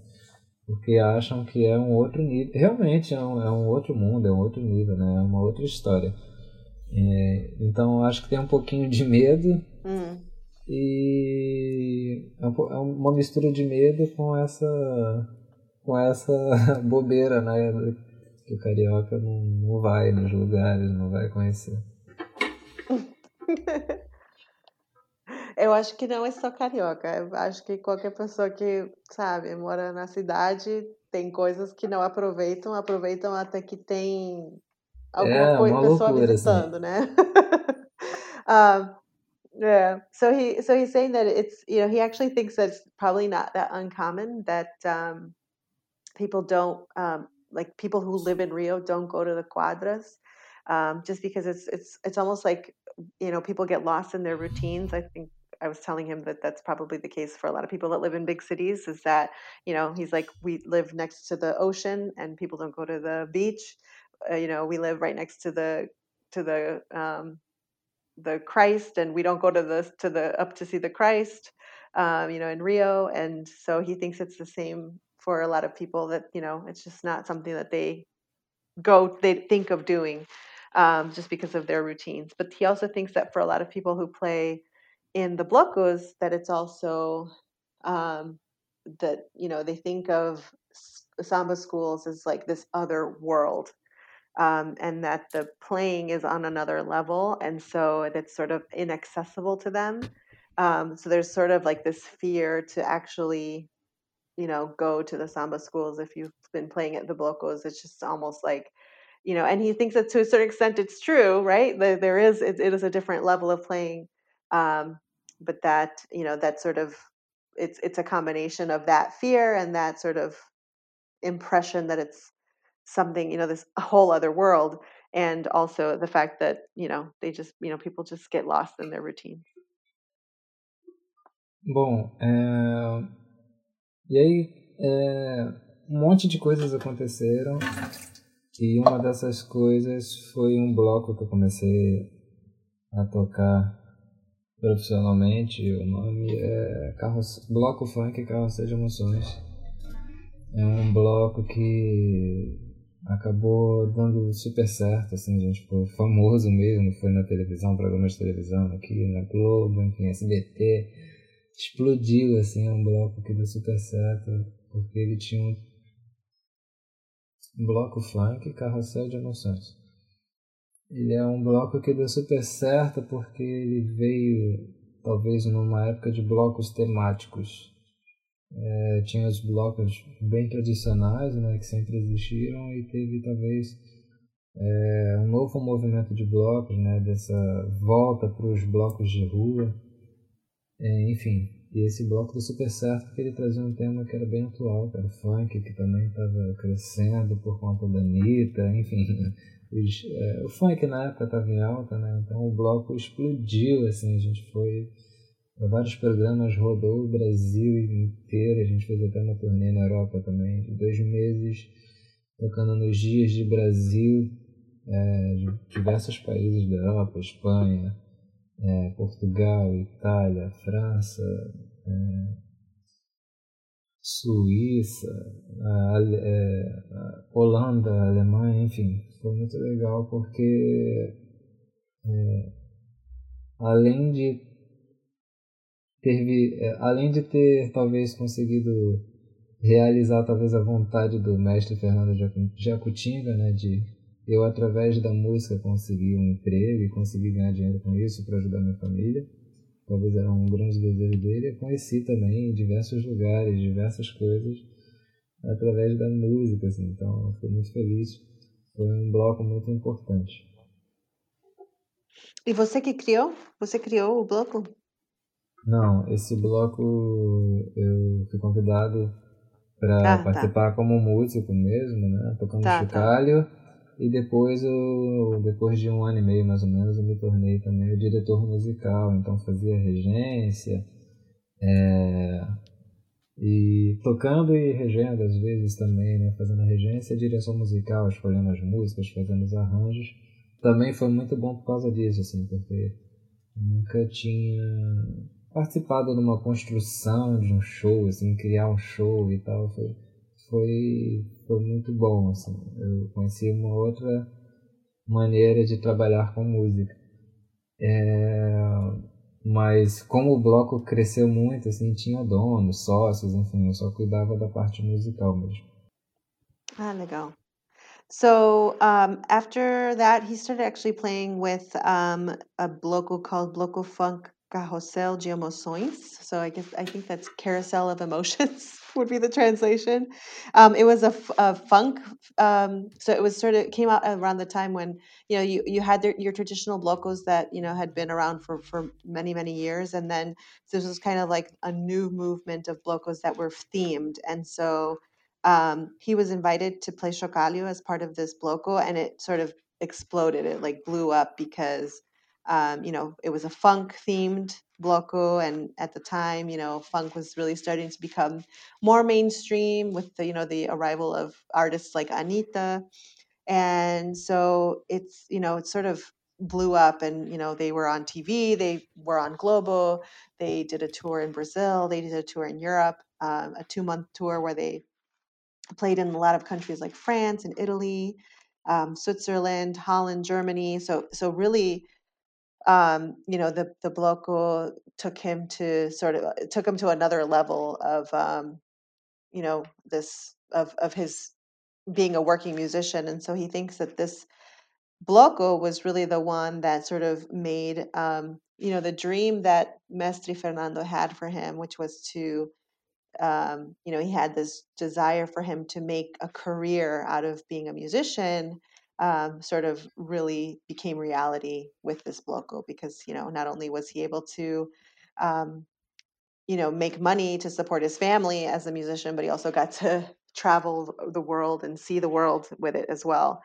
Um, and then he also um, sort of saw the other side of music because he became you know he was first invited as a, as a musician playing the chocalho but then he became their musical director um, and started to sort of you know pick pick songs that kind of thing that a musical director does but then also part of the management of it. So contracts putting together shows um, and he saw the other side of another side of, of working as a musician the more business side of it. Um, so he thinks that that was a, a sort of great experience for him as well.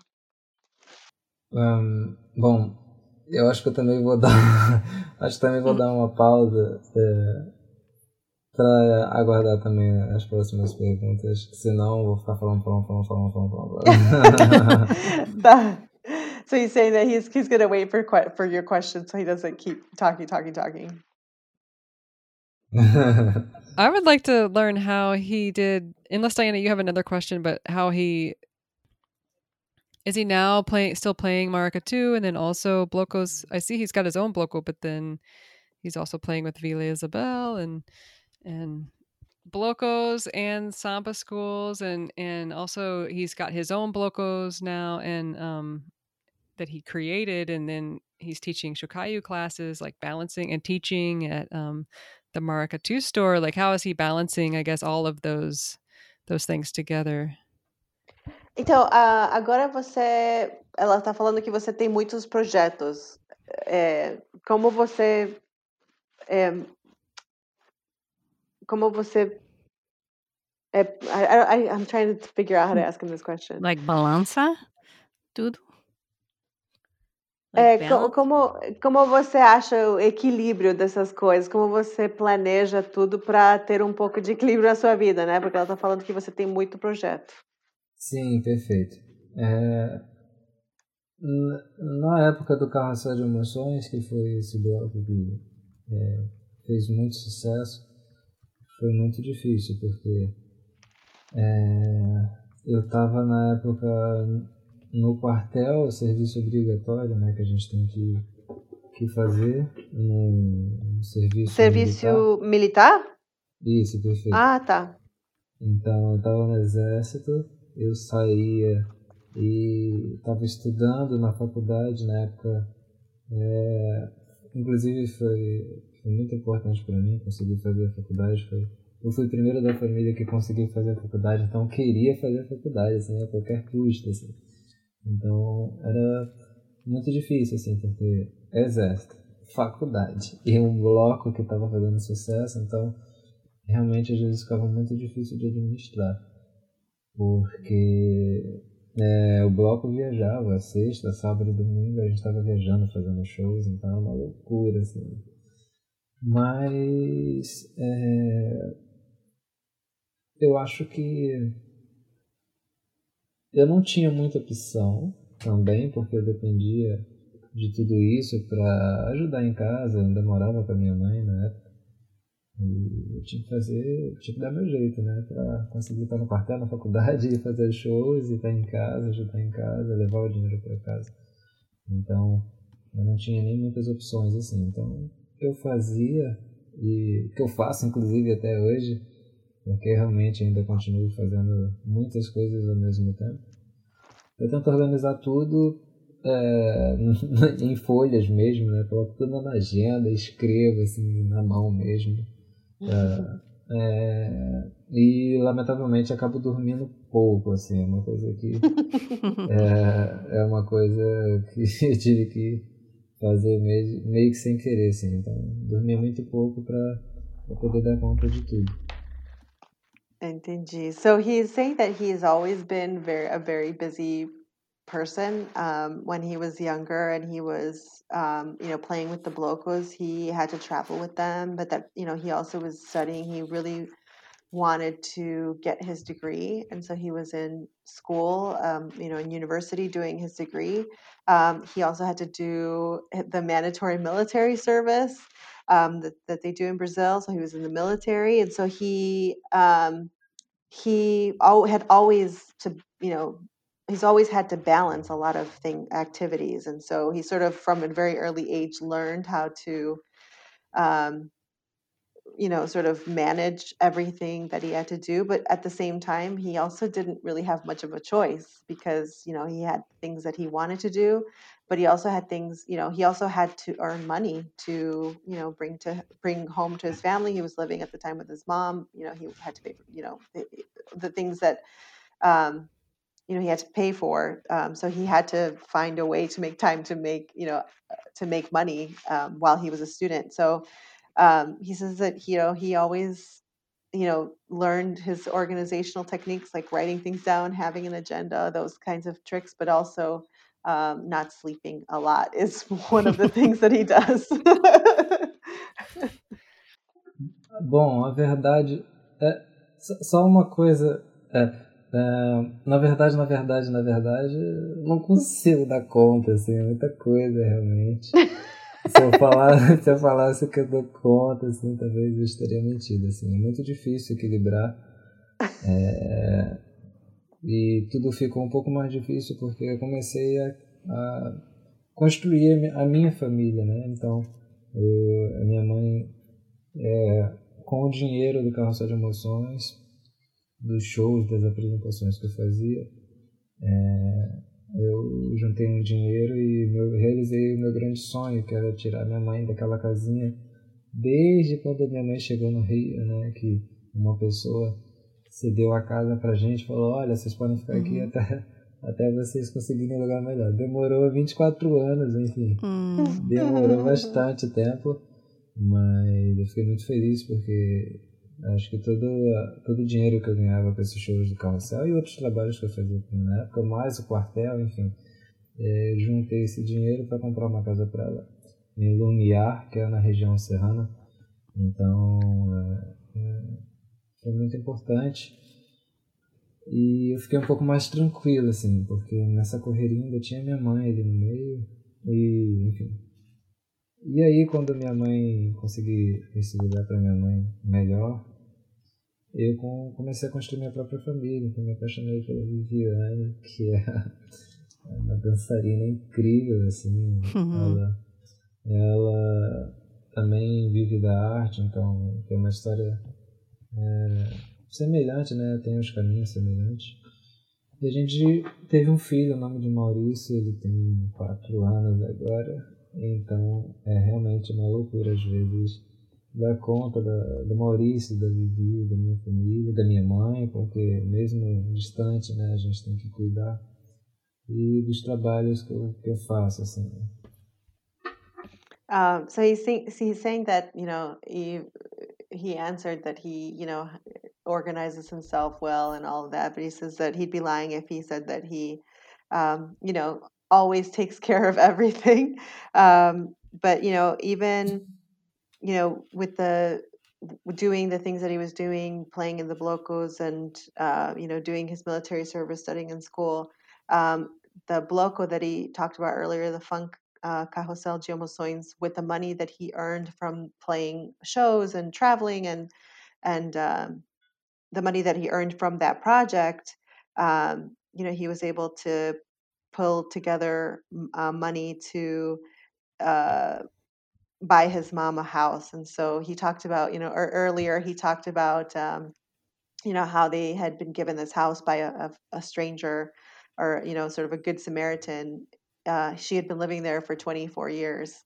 And so, you know, he had the this, you know, the Good Samaritan had said to them, you know, you can stay here as long as you need until you find a better place. And that better place was a house that he bought for her. So, um, Wow. yeah. So and then you know, so now she lives in Lumiar, you know, as he mentioned, up in in, in the state of of Rio. Um, and then um, he actually was, you know, even with as busy as he is, he still was able to um, have his, you know, have a family. He his wife is um, an, also uh, an artist. She's a dancer. Um, so they have very similar paths and stories, and and now they have a, a four year old together. That's really beautiful. Um, so I believe last year was the first year he had paraded in Carnival. Is that correct with Vila Isabel? Ah, você um, desfilou com Vila Isabel o ano passado? Foi a primeira vez que você desfilou no carnaval? É, minha história com a, a minha história com as escolas de samba começou em 2017, né? Eu disse que eu tinha ido na, na quadra da Mangueira, foi a primeira quadra que eu fui, mas eu só fui pra ver Hum. mesmo, foi incrível, inclusive. Mas aí de- depois os anos correram, só bem depois, assim, talvez uns 5 anos depois, 2017, é, foi quando eu tive o contato realmente de, de participar de uma escola de samba. E tudo foi muito louco, assim, porque eu comecei a dar aula na. Fui convidado para ser um dos professores da Escola de Percussão Maracatu Brasil, que é uma escola muito importante que a gente tem aqui no Rio, de, do estudo da percussão. Eu fui convidado para ser professor de chocalho lá. E aí. é, eu fiquei muito feliz, inclusive, com, o convite, né? Porque é uma escola nossa, muito importante, com pessoas que. As pessoas que eu sempre pesquisei e estudava estavam ali dando aula e eu eu estava ali também dando aula, enfim. Foi, foi muito importante para mim. E aí, em uma das aulas, a Tayane Catanhede, que é diretora de chocalho, foi diretora de, de chocalho da Estácio por, por muitos anos e atualmente é diretora de chocalho da Unidos de Vila Isabel, ela foi na minha oficina lá na Maracatu Brasil de chocalho. Eu tomei um susto, assim, porque eu sempre pesquisei o trabalho dela.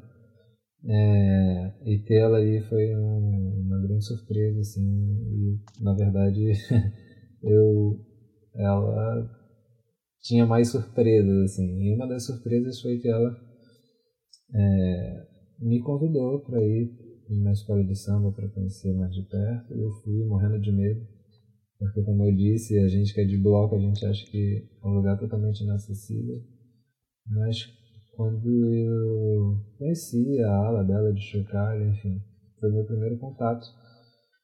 E me apaixonei completamente também. O samba é, é muito mais do que muitas pessoas pensam, assim, né? Ele às vezes é de diversas formas desva- desvalorizado, assim, né? Eu pude entender quando eu comecei na Unidos de Vila Isabel, por convite da Tânia, comecei a entender um pouco melhor o que, que realmente é o samba. E uh, Tayane, como é o sobrenome dela? Tayane Cantanhede. Cantanhede. Cantanhede. E ela, Difícil. né? Pra- mesmo para uma pessoa que, sabe, não fala português muito bem, é muito Não, mas é, difícil. difi- é- não, mas é difícil mesmo. Eu, eu errei, eu errei, errei bastante até conseguir falar Cantanhede.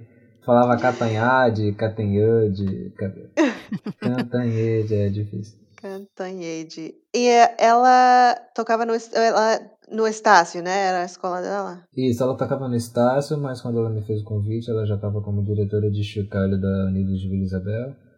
E, e além da Unidos de Vila Isabel, ela também é diretora de chocalho de uma escola do acesso, que o nome é Acadêmicos do Sossego. Então, hum. meu primeiro desfile foi na Acadêmicos do Sossego, que é uma escola de Niterói. É, ela era diretora lá e ela falou: Ó, pra você.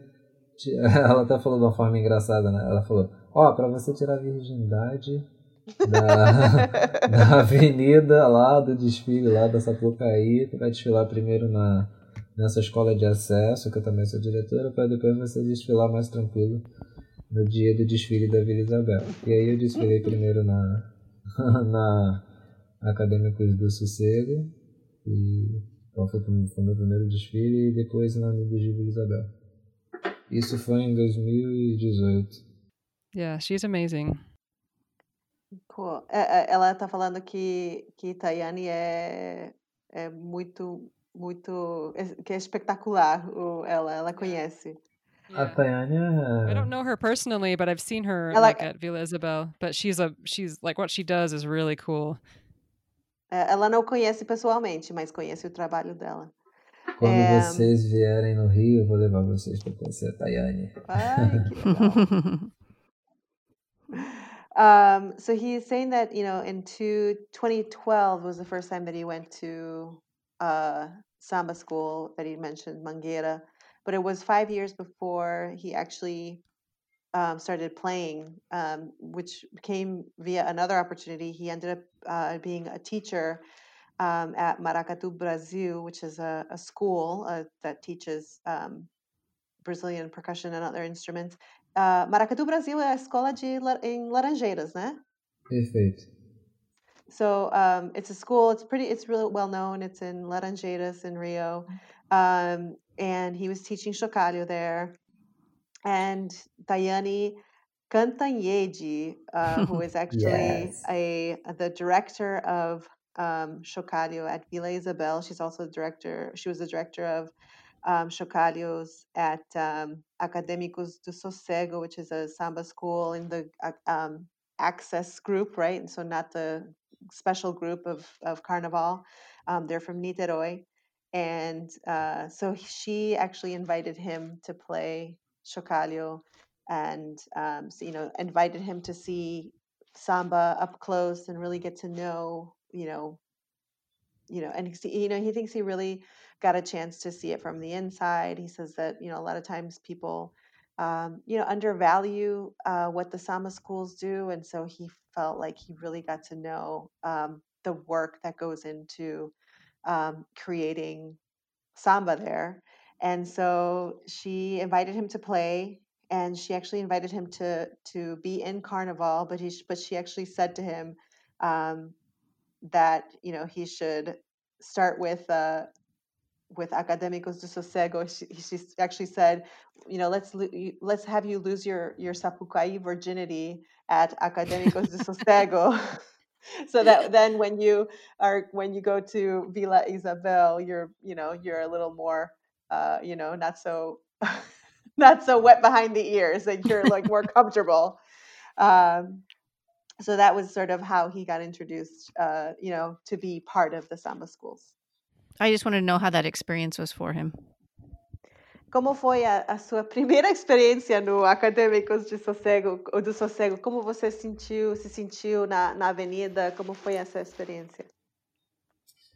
Uh, quando eu eu fiz questão de participar dos ensaios.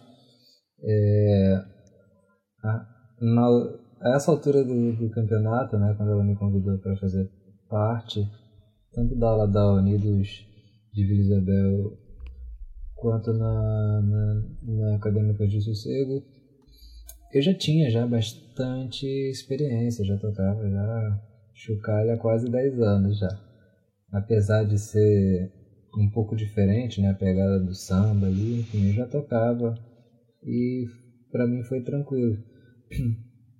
E só que eu não queria chegar só na hora lá para desfilar, enfim. É, eu queria fazer os ensaios certinhos, então eu ia nos ensaios semanais para aprender as coisas certinho, fazer tudo certinho. Eu queria realmente fazer parte, conhecer também a história da escola, acho que é muito importante. É, eu vejo que algumas pessoas vão, tocam e vão embora, não, conhecem a escola, não, não conhecem a história da escola. Eu queria estar ali mais próximo, realmente conhecer é, a raiz né, da escola. Então, é, eu fiz esse processo, então até que foi um pouco mais tranquilo. Só que no dia, né, é outra coisa quando você você tá ali no box esperando para começar o desfile, né? Você ouve aquela sirene. É uma sirene que toca, né? Avisando que o desfile vai começar e que a gente se caga nas calças, começa a se mijar, a gente fica desesperado, fala socorro, Jesus Cristo, acabou, meu Deus e tal. Então, apesar de todas as experiências, de já ter rodado o mundo tocando, de ter subido em diversos palcos, ter feito um milhão de coisas, foi uma sensação totalmente diferente e eu tava morrendo de medo de errar qualquer coisa, porque uma cobrança muito grande, né? Hum. É, é, as escolas de samba no Rio são tratadas como uma religião, assim, uma coisa realmente muito forte. A galera, quando está desfilando, é, é, é, é, é como se fosse aquilo que eu disse, né, da gente representar nossos ancestrais, assim. Então eu sinto muito isso. Cada escola que entra ali na avenida está representando um monte de gente que veio antes daquela galera que está ali na avenida. Né? Então é uma responsabilidade muito grande, assim, que dá muito medo, assim. Mas depois, né, que nem a Tayane diz, depois de perder a virgindade, foi é, lá pro meio da, da avenida já um pouco mais tranquilo, curtindo, assim. O início foi tenebroso, assim, sair correndo, sabe? um, so he's saying that um, originally when he was asked to be part of it he really wanted to be part of the process of learning and so he wanted to go week to the weekly rehearsals um, you know despite the fact that at that point he'd been playing chocalho for 10 years and you know taught at you know been a, a chocalho teacher um, he wanted to really have the experience of being part of the school and learning about the school and get to know the people there and learn about the school's history um, you know, he says that some people just show up, play, and leave, and they don't really get to know um, anything about the school that they're they're a part of. And so he felt that he really wanted to be part of that. He says in terms of how he felt there on the on the actual day, um, you know, he says that you know he's played on many stages. He's played, you know, as he mentioned, he's played around the world.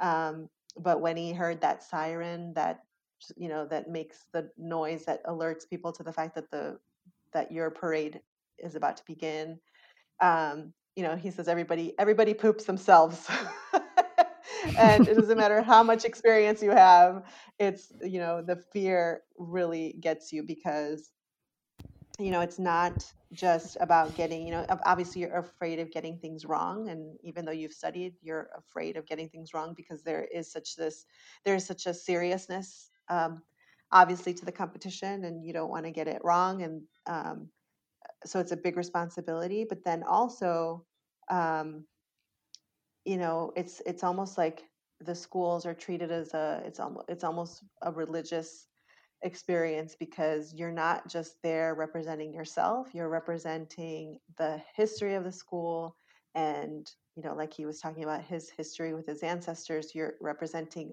uh, you know all of those people that came before you in the school. So um so he said that you know after that obviously you know in the moment he's always going to be nervous playing at a samba school but you know that first experience you know it, it was you know, he he said that it was um, like as Tayane mentioned, he lost his virginity and now he can, you know, and then after that he was able to move forward in a more uh, confident way. um, can he tell us about um, his uh, company with the Shakers? Uh, conta pra gente um pouco sobre os seus instrumentos, uh, os instrumentos que você faz. Perfeito. Bom, quando eu comecei a dar. Uh, quando eu fui convidado né, para ser professor na Maracatu Brasil, eu, eu quis passar para os alunos é, todo o conhecimento que eu já tinha e mais um pouco. Assim. Então, comecei a pesquisar mais ainda sobre o chocalho e eu vi que era, era um instrumento que ainda era muito desvalorizado, assim, era, é, era deixado de lado, assim. Então, os outros instrumentos, a grande maioria dos blocos, os outros instrumentos, os outros naipes, com dois diretores, três diretores, né? Três pessoas ali passando, às vezes, e chocalho ninguém, assim. Então, é uma coisa assustadora, assim, porque é um instrumento super importante e que estavam cagando para ele, assim. Na Mangueira, inclusive, quando eu fui, na época, se não me engano foi 2014, não tinha diretor de chocalho. A Mangueira foi ter diretor de chocalho uh, um ano e meio atrás, quando o Marquinhos, uhum. é, Marquinhos né, saiu do Salgueiro, o diretor do Salgueiro saiu do Salgueiro e foi e foi pra Mangueira, assim, Marquinhos, meu amigo, eu fiquei muito feliz, eu falei, pô, aleluia, né, porque A Mangueira, que é uma escola que tem toda a história, né? Um dos berços do samba. E não tinha ninguém ali para olhar pelo chocalho. Então eu vi que uma, alguma coisa precisaria acontecer para que o chocalho fosse mais valorizado. Assim. Então comecei a fazer um monte de coisas para tentar puxar essa ideia na cabeça das pessoas. Assim. E aí eu criei até o bordão, né? Que aí que veio o bordão e na verdade eu fiz em parceria com um amigo chamado Leon, que ele também toca chocalho. Ele falava assim, qual foi, cara? Chocalho não é bagunça não, tem que valorizar, não sei o que lá, chocalho não é bagunça não. E aí daí que veio o bordão, eu até falei, ó, oh, chocalho não é bagunça, chocalho não é bagunça e ficou, chocalho não é bagunça. Então eu comecei a, a doutrinar as pessoas, né? A falar, galera, chocalho não é bagunça, vamos respeitar os chocalhos. Bom, e aí uma das formas de valorizar é, o chocalho, como na época eu já estava sendo reconhecido como uma das referências do instrumento, eu resolvi fazer o meu próprio chocalho. Assim. E aí eu comecei a experimentar algumas coisas.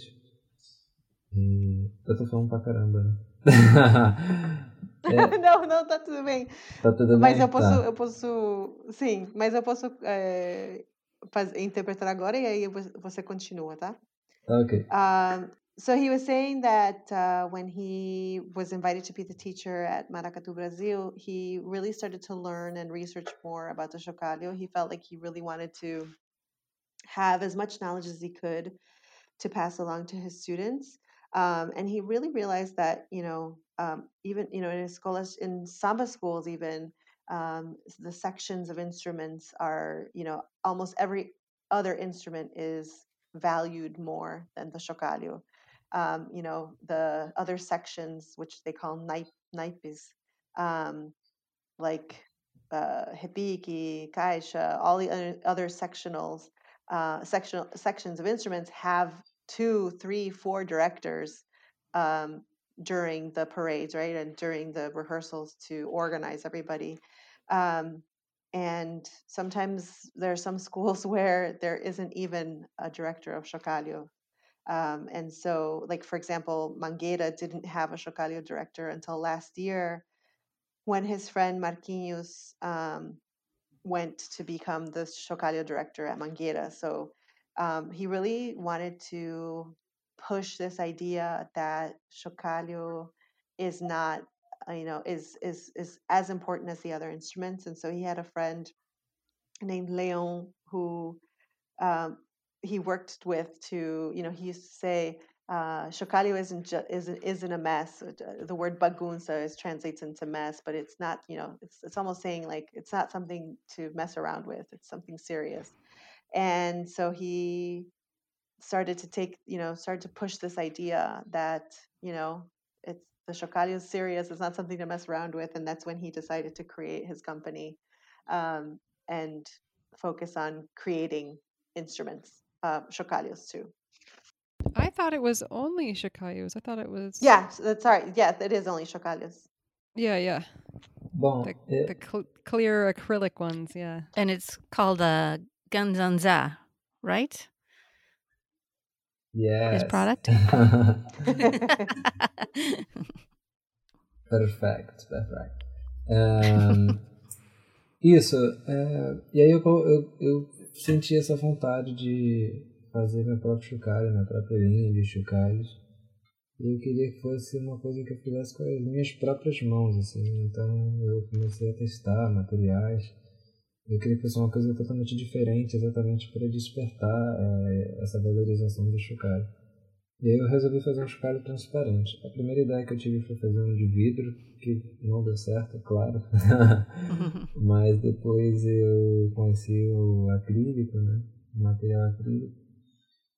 E resolvi fazer esse chocalho de acrílico transparente, um ganzá né, de acrílico com as miçangas coloridas. E aí eu queria colocar um nome que fosse fácil de encontrar, que tivesse identidade, assim, enfim, e fosse um instrumento diferenciado mesmo. Então coloquei esse nome Ganzanzá. É até um pouquinho difícil, mas que dá certo, porque quando a pessoa entra no Google e joga Ganzanzá, pá, aparece lá na hora. Lá. É, e só que daí ah, uma coisa que era para ser até uma brincadeira acabou crescendo, crescendo, crescendo e aí eu tive que criar uma empresa mesmo de fabricação de chocalhos e aí criei eh, a Chico Chocalho, né, que é uma empresa que fabrica chocalhos. Hoje a gente fabrica além do Ganzanzá, que é esse transparente, a gente está fazendo o chocalho de madeira, o rocar, né, que é o de platinela. É, a gente está fazendo o ganzá de alumínio, o, o comum mesmo, né, o chocalho comum de cilindro de alumínio. E tem mais alguns modelos loucos lá que eu estou inventando. Tem um modelo que é, o- que é um ganzá quadrado, né, o ganzá, ganzá box, que é um ganzá quadrado que ele tem dupla sonoridade quando você toca de um lado. Ele tem um som grave, quando toca do outro ele tem um som agudo, enfim. Eu tô tentando criar uma série de chocalhos diferentes, mas é sempre com esse objetivo de, de levantar a valorização desse instrumento, assim, de, de alguma forma. Um, so he started to, you know, as as part of a way to um, really help the public know about the about the chocalho and sort of value it and and have musicians also value it. He um, designed the Ganzanzá, which is a transparent chocalho. So if you see it on YouTube, it's like a it's a cylinder. It's made of acrylic, um, and then the little pieces inside that make the sound are different colors. Um, and so he started with that, um, and he wanted to have a name for it that would be really easy to find on Google. And so Gun, Gun, Gunzanza was super easy for people to find. Um, and it started just growing and growing and growing. And so he ended up having to create his own little, com- you know, his own company uh, slash factory to produce um, all of these uh, to produce more chocalhos. And so he started with that, you know, the this the acrylic one, and now he they also create, um, you know, he began his company called Chico Chocalho, um, where they also produce the rocar, which is the the traditional one with the wood. Um, the ganzá, the aluminum one, that's like a cylinder that you see. Um, and he's also creating his own um, his own models. One is uh, that he's he's created as the ganzá box, um, which is a square that has like a different sounds on on each side. One is like a, a higher sound, and one's like a lower sound. Um, so those are just things that he's working on now. So he's constantly thinking of of new ideas to really help push the idea that chocalho is a, you know a worthy instrument and worthy of of uh, innovation and learning. And if anybody's listening and they haven't seen kind of the next level chocalho, like this isn't kind of what the sort of the traditional um like the way the way he plays and the way um people are playing in samba schools now are, is is totally different, and there's there's almost like dance involved in it, and there's a lot more to it than like choreography.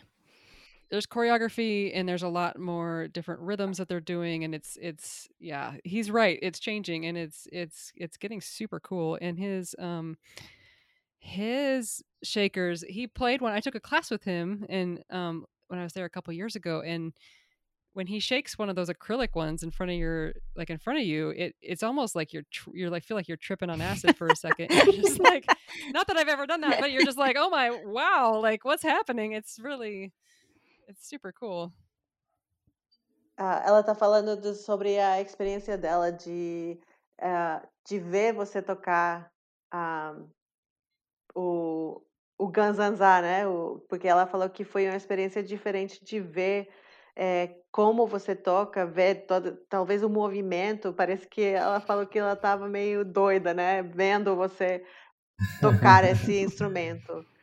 E então ela está também passando para a audiência de entrar no YouTube para ver, porque eu, eu, eu hoje eu vi o, o vídeo que você fez com a Talita e vi o Ganzanzá e eu achei super massa. Eu vou comprar um quando eu quando eu for para lá, eu vou ser um cliente seu, porque é muito legal, muito interessante. Me too.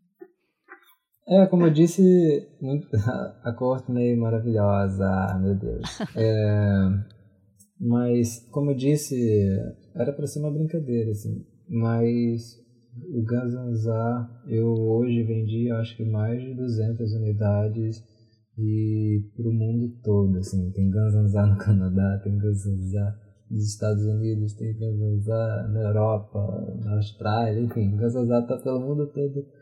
E eu fico muito feliz, assim, porque além de estar tá valorizando esse instrumento, que é, como eu disse, um dos objetivos principais, é, além de estar tá me dando também mais uma fonte de renda, que para mim é sempre muito importante, é, eu fico muito feliz porque ele traz alegria para as pessoas, né? Todo mundo que toca o Gandalá é, costuma ter essa mesma sensação que a Courtney teve, assim, então eu sempre fico muito feliz que é, funcionou, né? Deu certo, assim, então...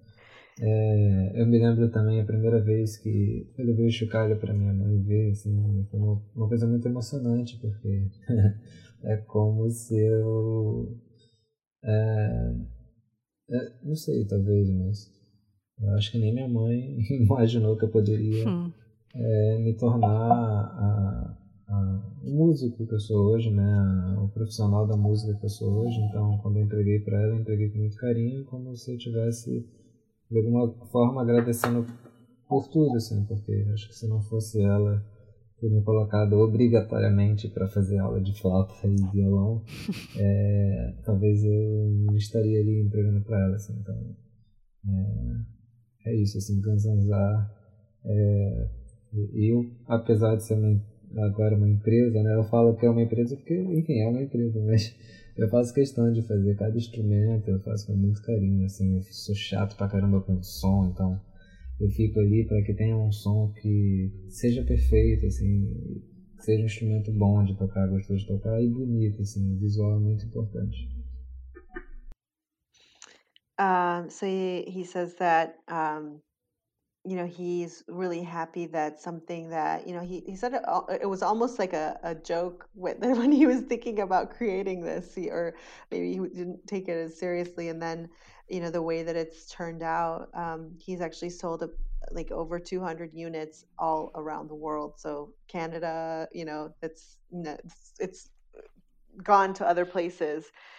And so he says that he loves the fact that he can combine you know this business venture that he has and you know that is a source of income right for that he needs but that also makes people happy. And so he says that you know when he first took um, when he made his you know the the the Ganzanzá and he took it to his mom um, it's you know it, it was he took it with a lot of of uh, love to her because you know, it was almost like she probably couldn't even have imagined that he would turn into this, you know, professional who now actually has a company that makes instruments and and he says that he calls it a you know, it was almost like it was like a, a, a, gift of gratitude to her because, you know, it wouldn't have been possible without everything that she did.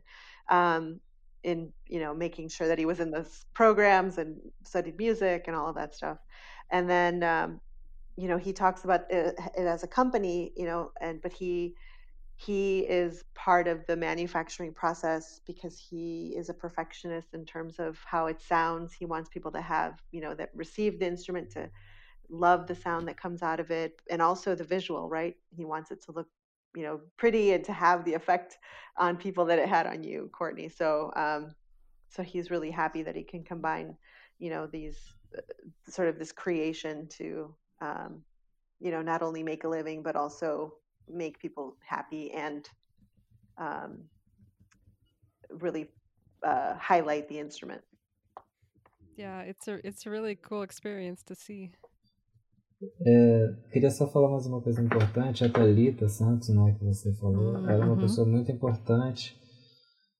porque é, antigamente, como eu disse, eu não, não, ia nas escolas de samba, assim, eu não, não conhecia o samba de perto. Então, tudo, todo o meu conhecimento se dava através dos vídeos que a Thalita fazia no YouTube, divulgando não somente o trabalho dela, mas divulgando o trabalho das escolas de samba. Assim. Então eu sempre assisti a Thalita Santos no YouTube.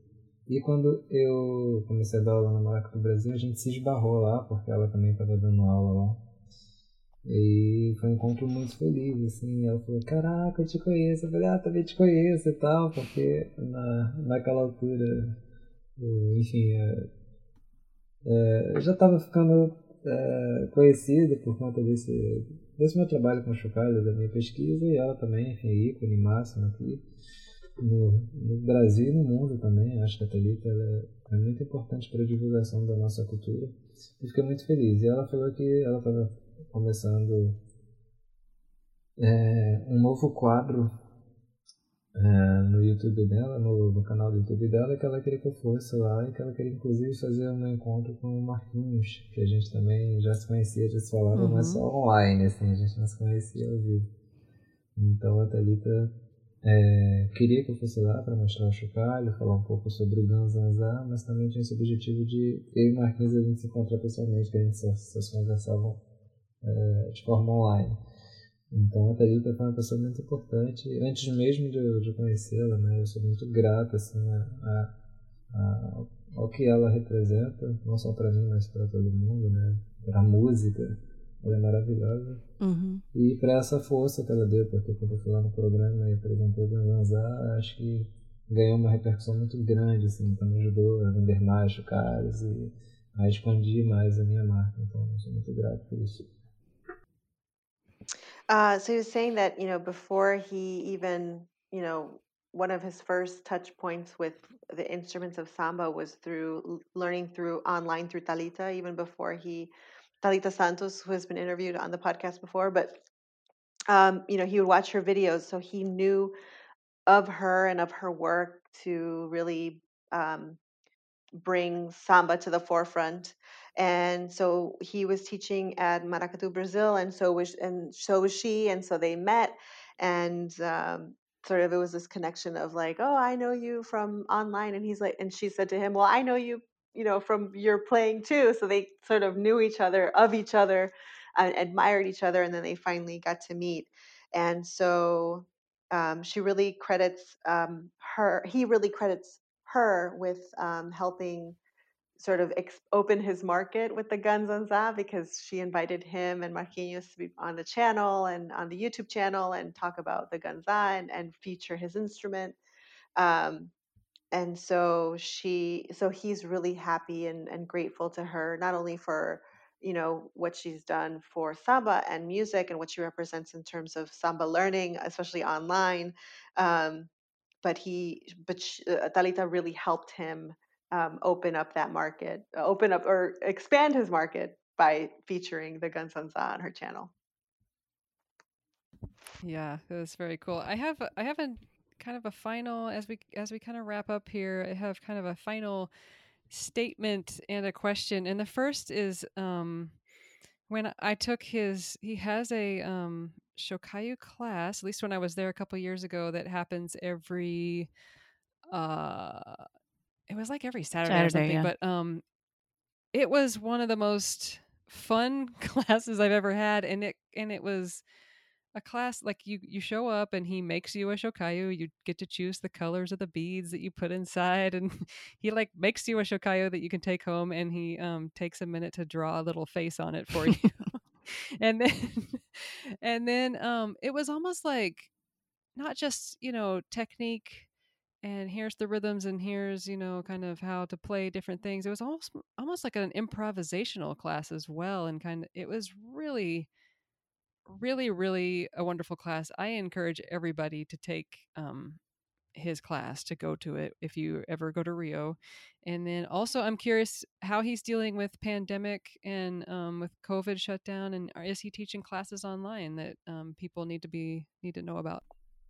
Ah, ela tá falando que ahm, tá falando para a audiência que eles deveriam de ahm, assistir a sua aula, né? Ir para a sua aula que ela foi ah, conhecer, que onde você faz a aula de chocalho nos sábados e aí você ensina e também eh, você faz um, um chocalho, um ganzazá para um chocalho para as pessoas que vão para essa aula. Ah, então tá falando para a audiência ir, ir para esse para essa aula que ela gostou muito, que foi não, não só técnica, mas também um pouco de improvisação. Ah, mas ela quer saber se o que você está fazendo agora, que a gente está, sabe, tem a pandemia e tem o coronavírus, que você está fazendo, está dando aulas online, se você é, o como você, você está sendo impactado pela pandemia e, e como você está fazendo, se você está fazendo aulas. Perfeito. Bom, queria primeiro dizer que ela é uma aluna maravilhosa, assim, eu gostei muito de receber a visita dela nas oficinas que ela participou.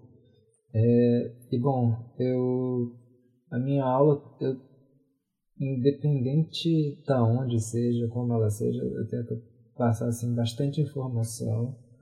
É, eu às vezes até me pergunto se isso é bom ou não, mas enfim, é a minha metodologia, mas eu gosto de passar bastante coisa, é, principalmente das, das referências de tudo que eu já fiz. Assim, e sempre tem um improviso no meio, sempre tento colocar um passinho também.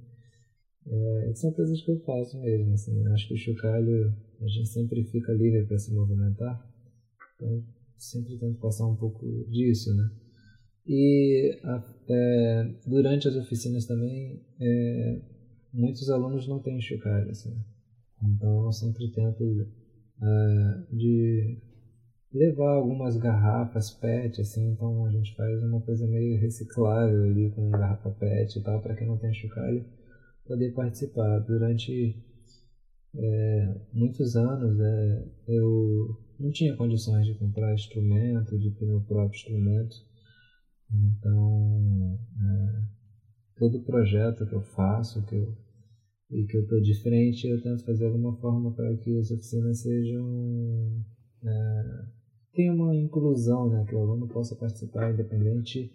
Ah, não sei tocar, Chico. Pode vir, pode fazer aula. Ah, Chico, não tenho instrumento. Pode vir, que a gente faz instrumento na hora.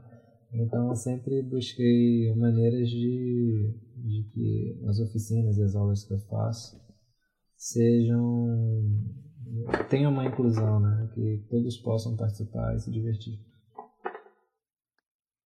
E Eu é, É, tá, eu, é, eu, vou- eu vou dar um stop para responder sobre a Tá, pandemia perfeito. Não. Fez bem, obrigada. Uh, so first he said uh, it was really nice to have you in class, Courtney. He said that you're marvelous, and um, he said that he that he said that he does love to pass as much information as possible. Um, you know, sometimes he wonders if that's good or bad because it can overwhelm students, but um, you know, he really likes to just have as much uh, information for the students that go there. Um, you know, he also, you know, wanted to point out that, you know, for him, it's so important to um, make sure that it's the his classes that he gives are accessible to students because he knows how you know when he was younger and he didn't have access to instruments. So you know he tries to be creative in terms of ensuring that students um, have access to instruments. If he has to make you know chocalhos um, out of a plastic bottle he'll do that. Um, and he also not only accessibility in terms of having the resources and an instrument to play um, but also not being afraid if they don't know um, you know if they're not confident about their playing if they don't know anything about it he he welcomes people of, of all levels to really get to know the chocalho. Uh, Chico, você está fazendo aulas uh, online, já que, sabe, as pessoas não estão se reunindo, não sei, a gente não sabe como está impactando a, a pandemia lá no Rio de Janeiro, mas você está dando aulas ainda?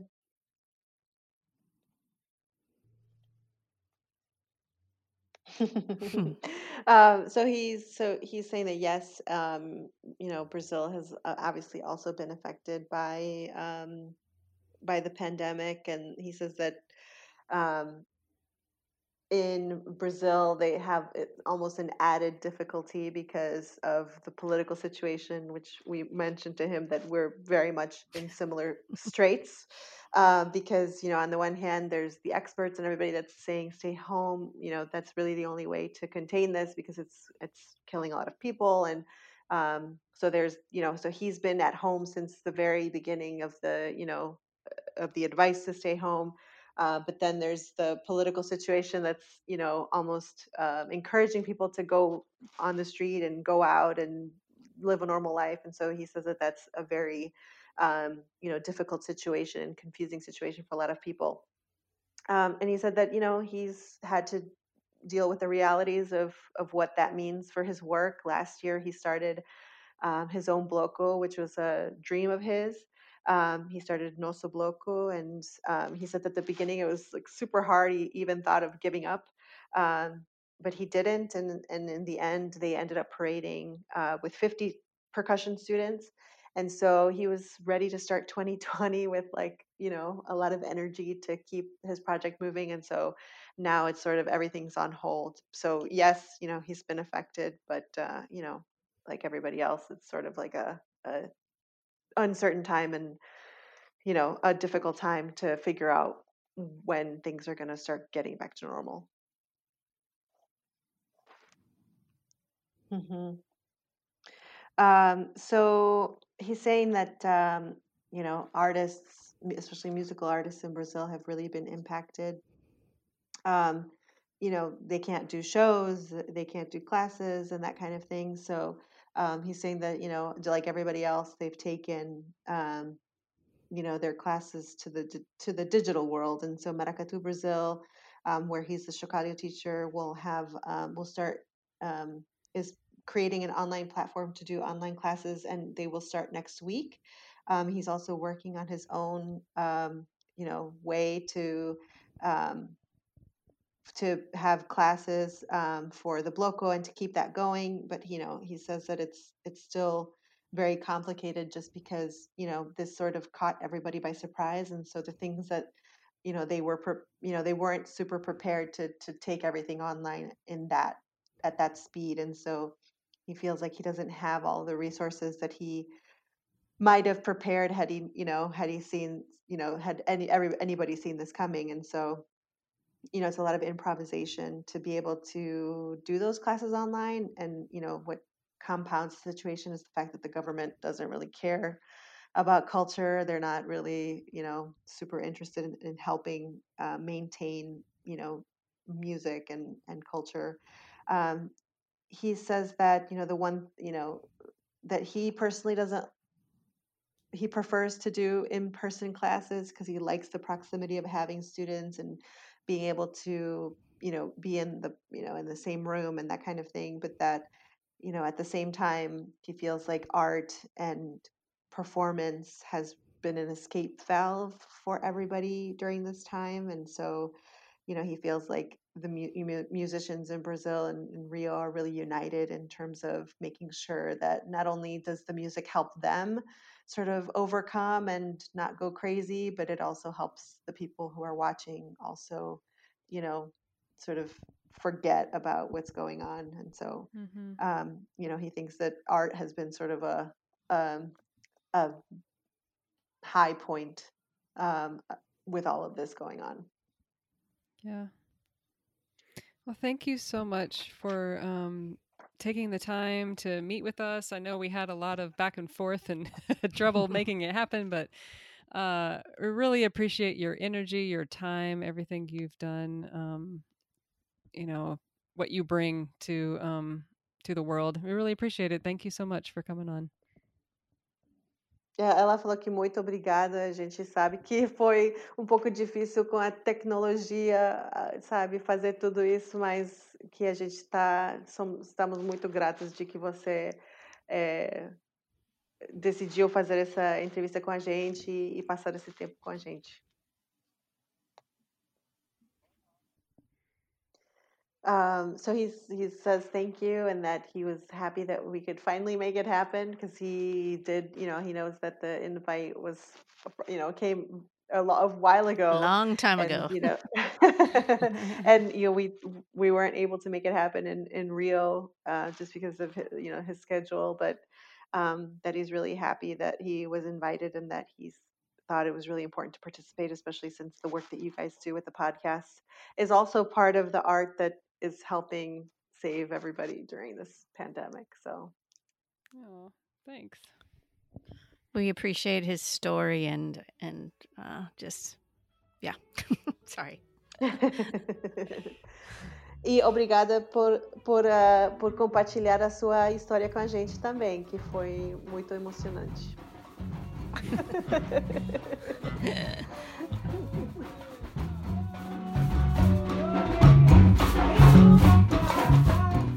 All right. Well, we hope you guys enjoyed that episode. Thank you for listening. If you want to learn more about Francisco, you can go to our website, thebrazilianbeat.com, uh, I think forward slash Francisco Machado, and uh, you will see his uh, all his links to all his social media and all his classes and all the information and all the projects he's involved with. And uh, yeah, go check him out. Yeah, and Courtney, I think he has uh, a TikTok page. Oh yeah, he does. Call it. He does TikToks. They're very cute. So I don't do them, but Francisco does. So go check out his TikToks. and then shout outs today to Sylvia. You're right here. Thank you, Sylvia. No problem. Thank you guys for having me be part of this. Also, another shout out is to um, Rob Akari, who we had on a couple of podcasts, yeah, a couple episodes ago.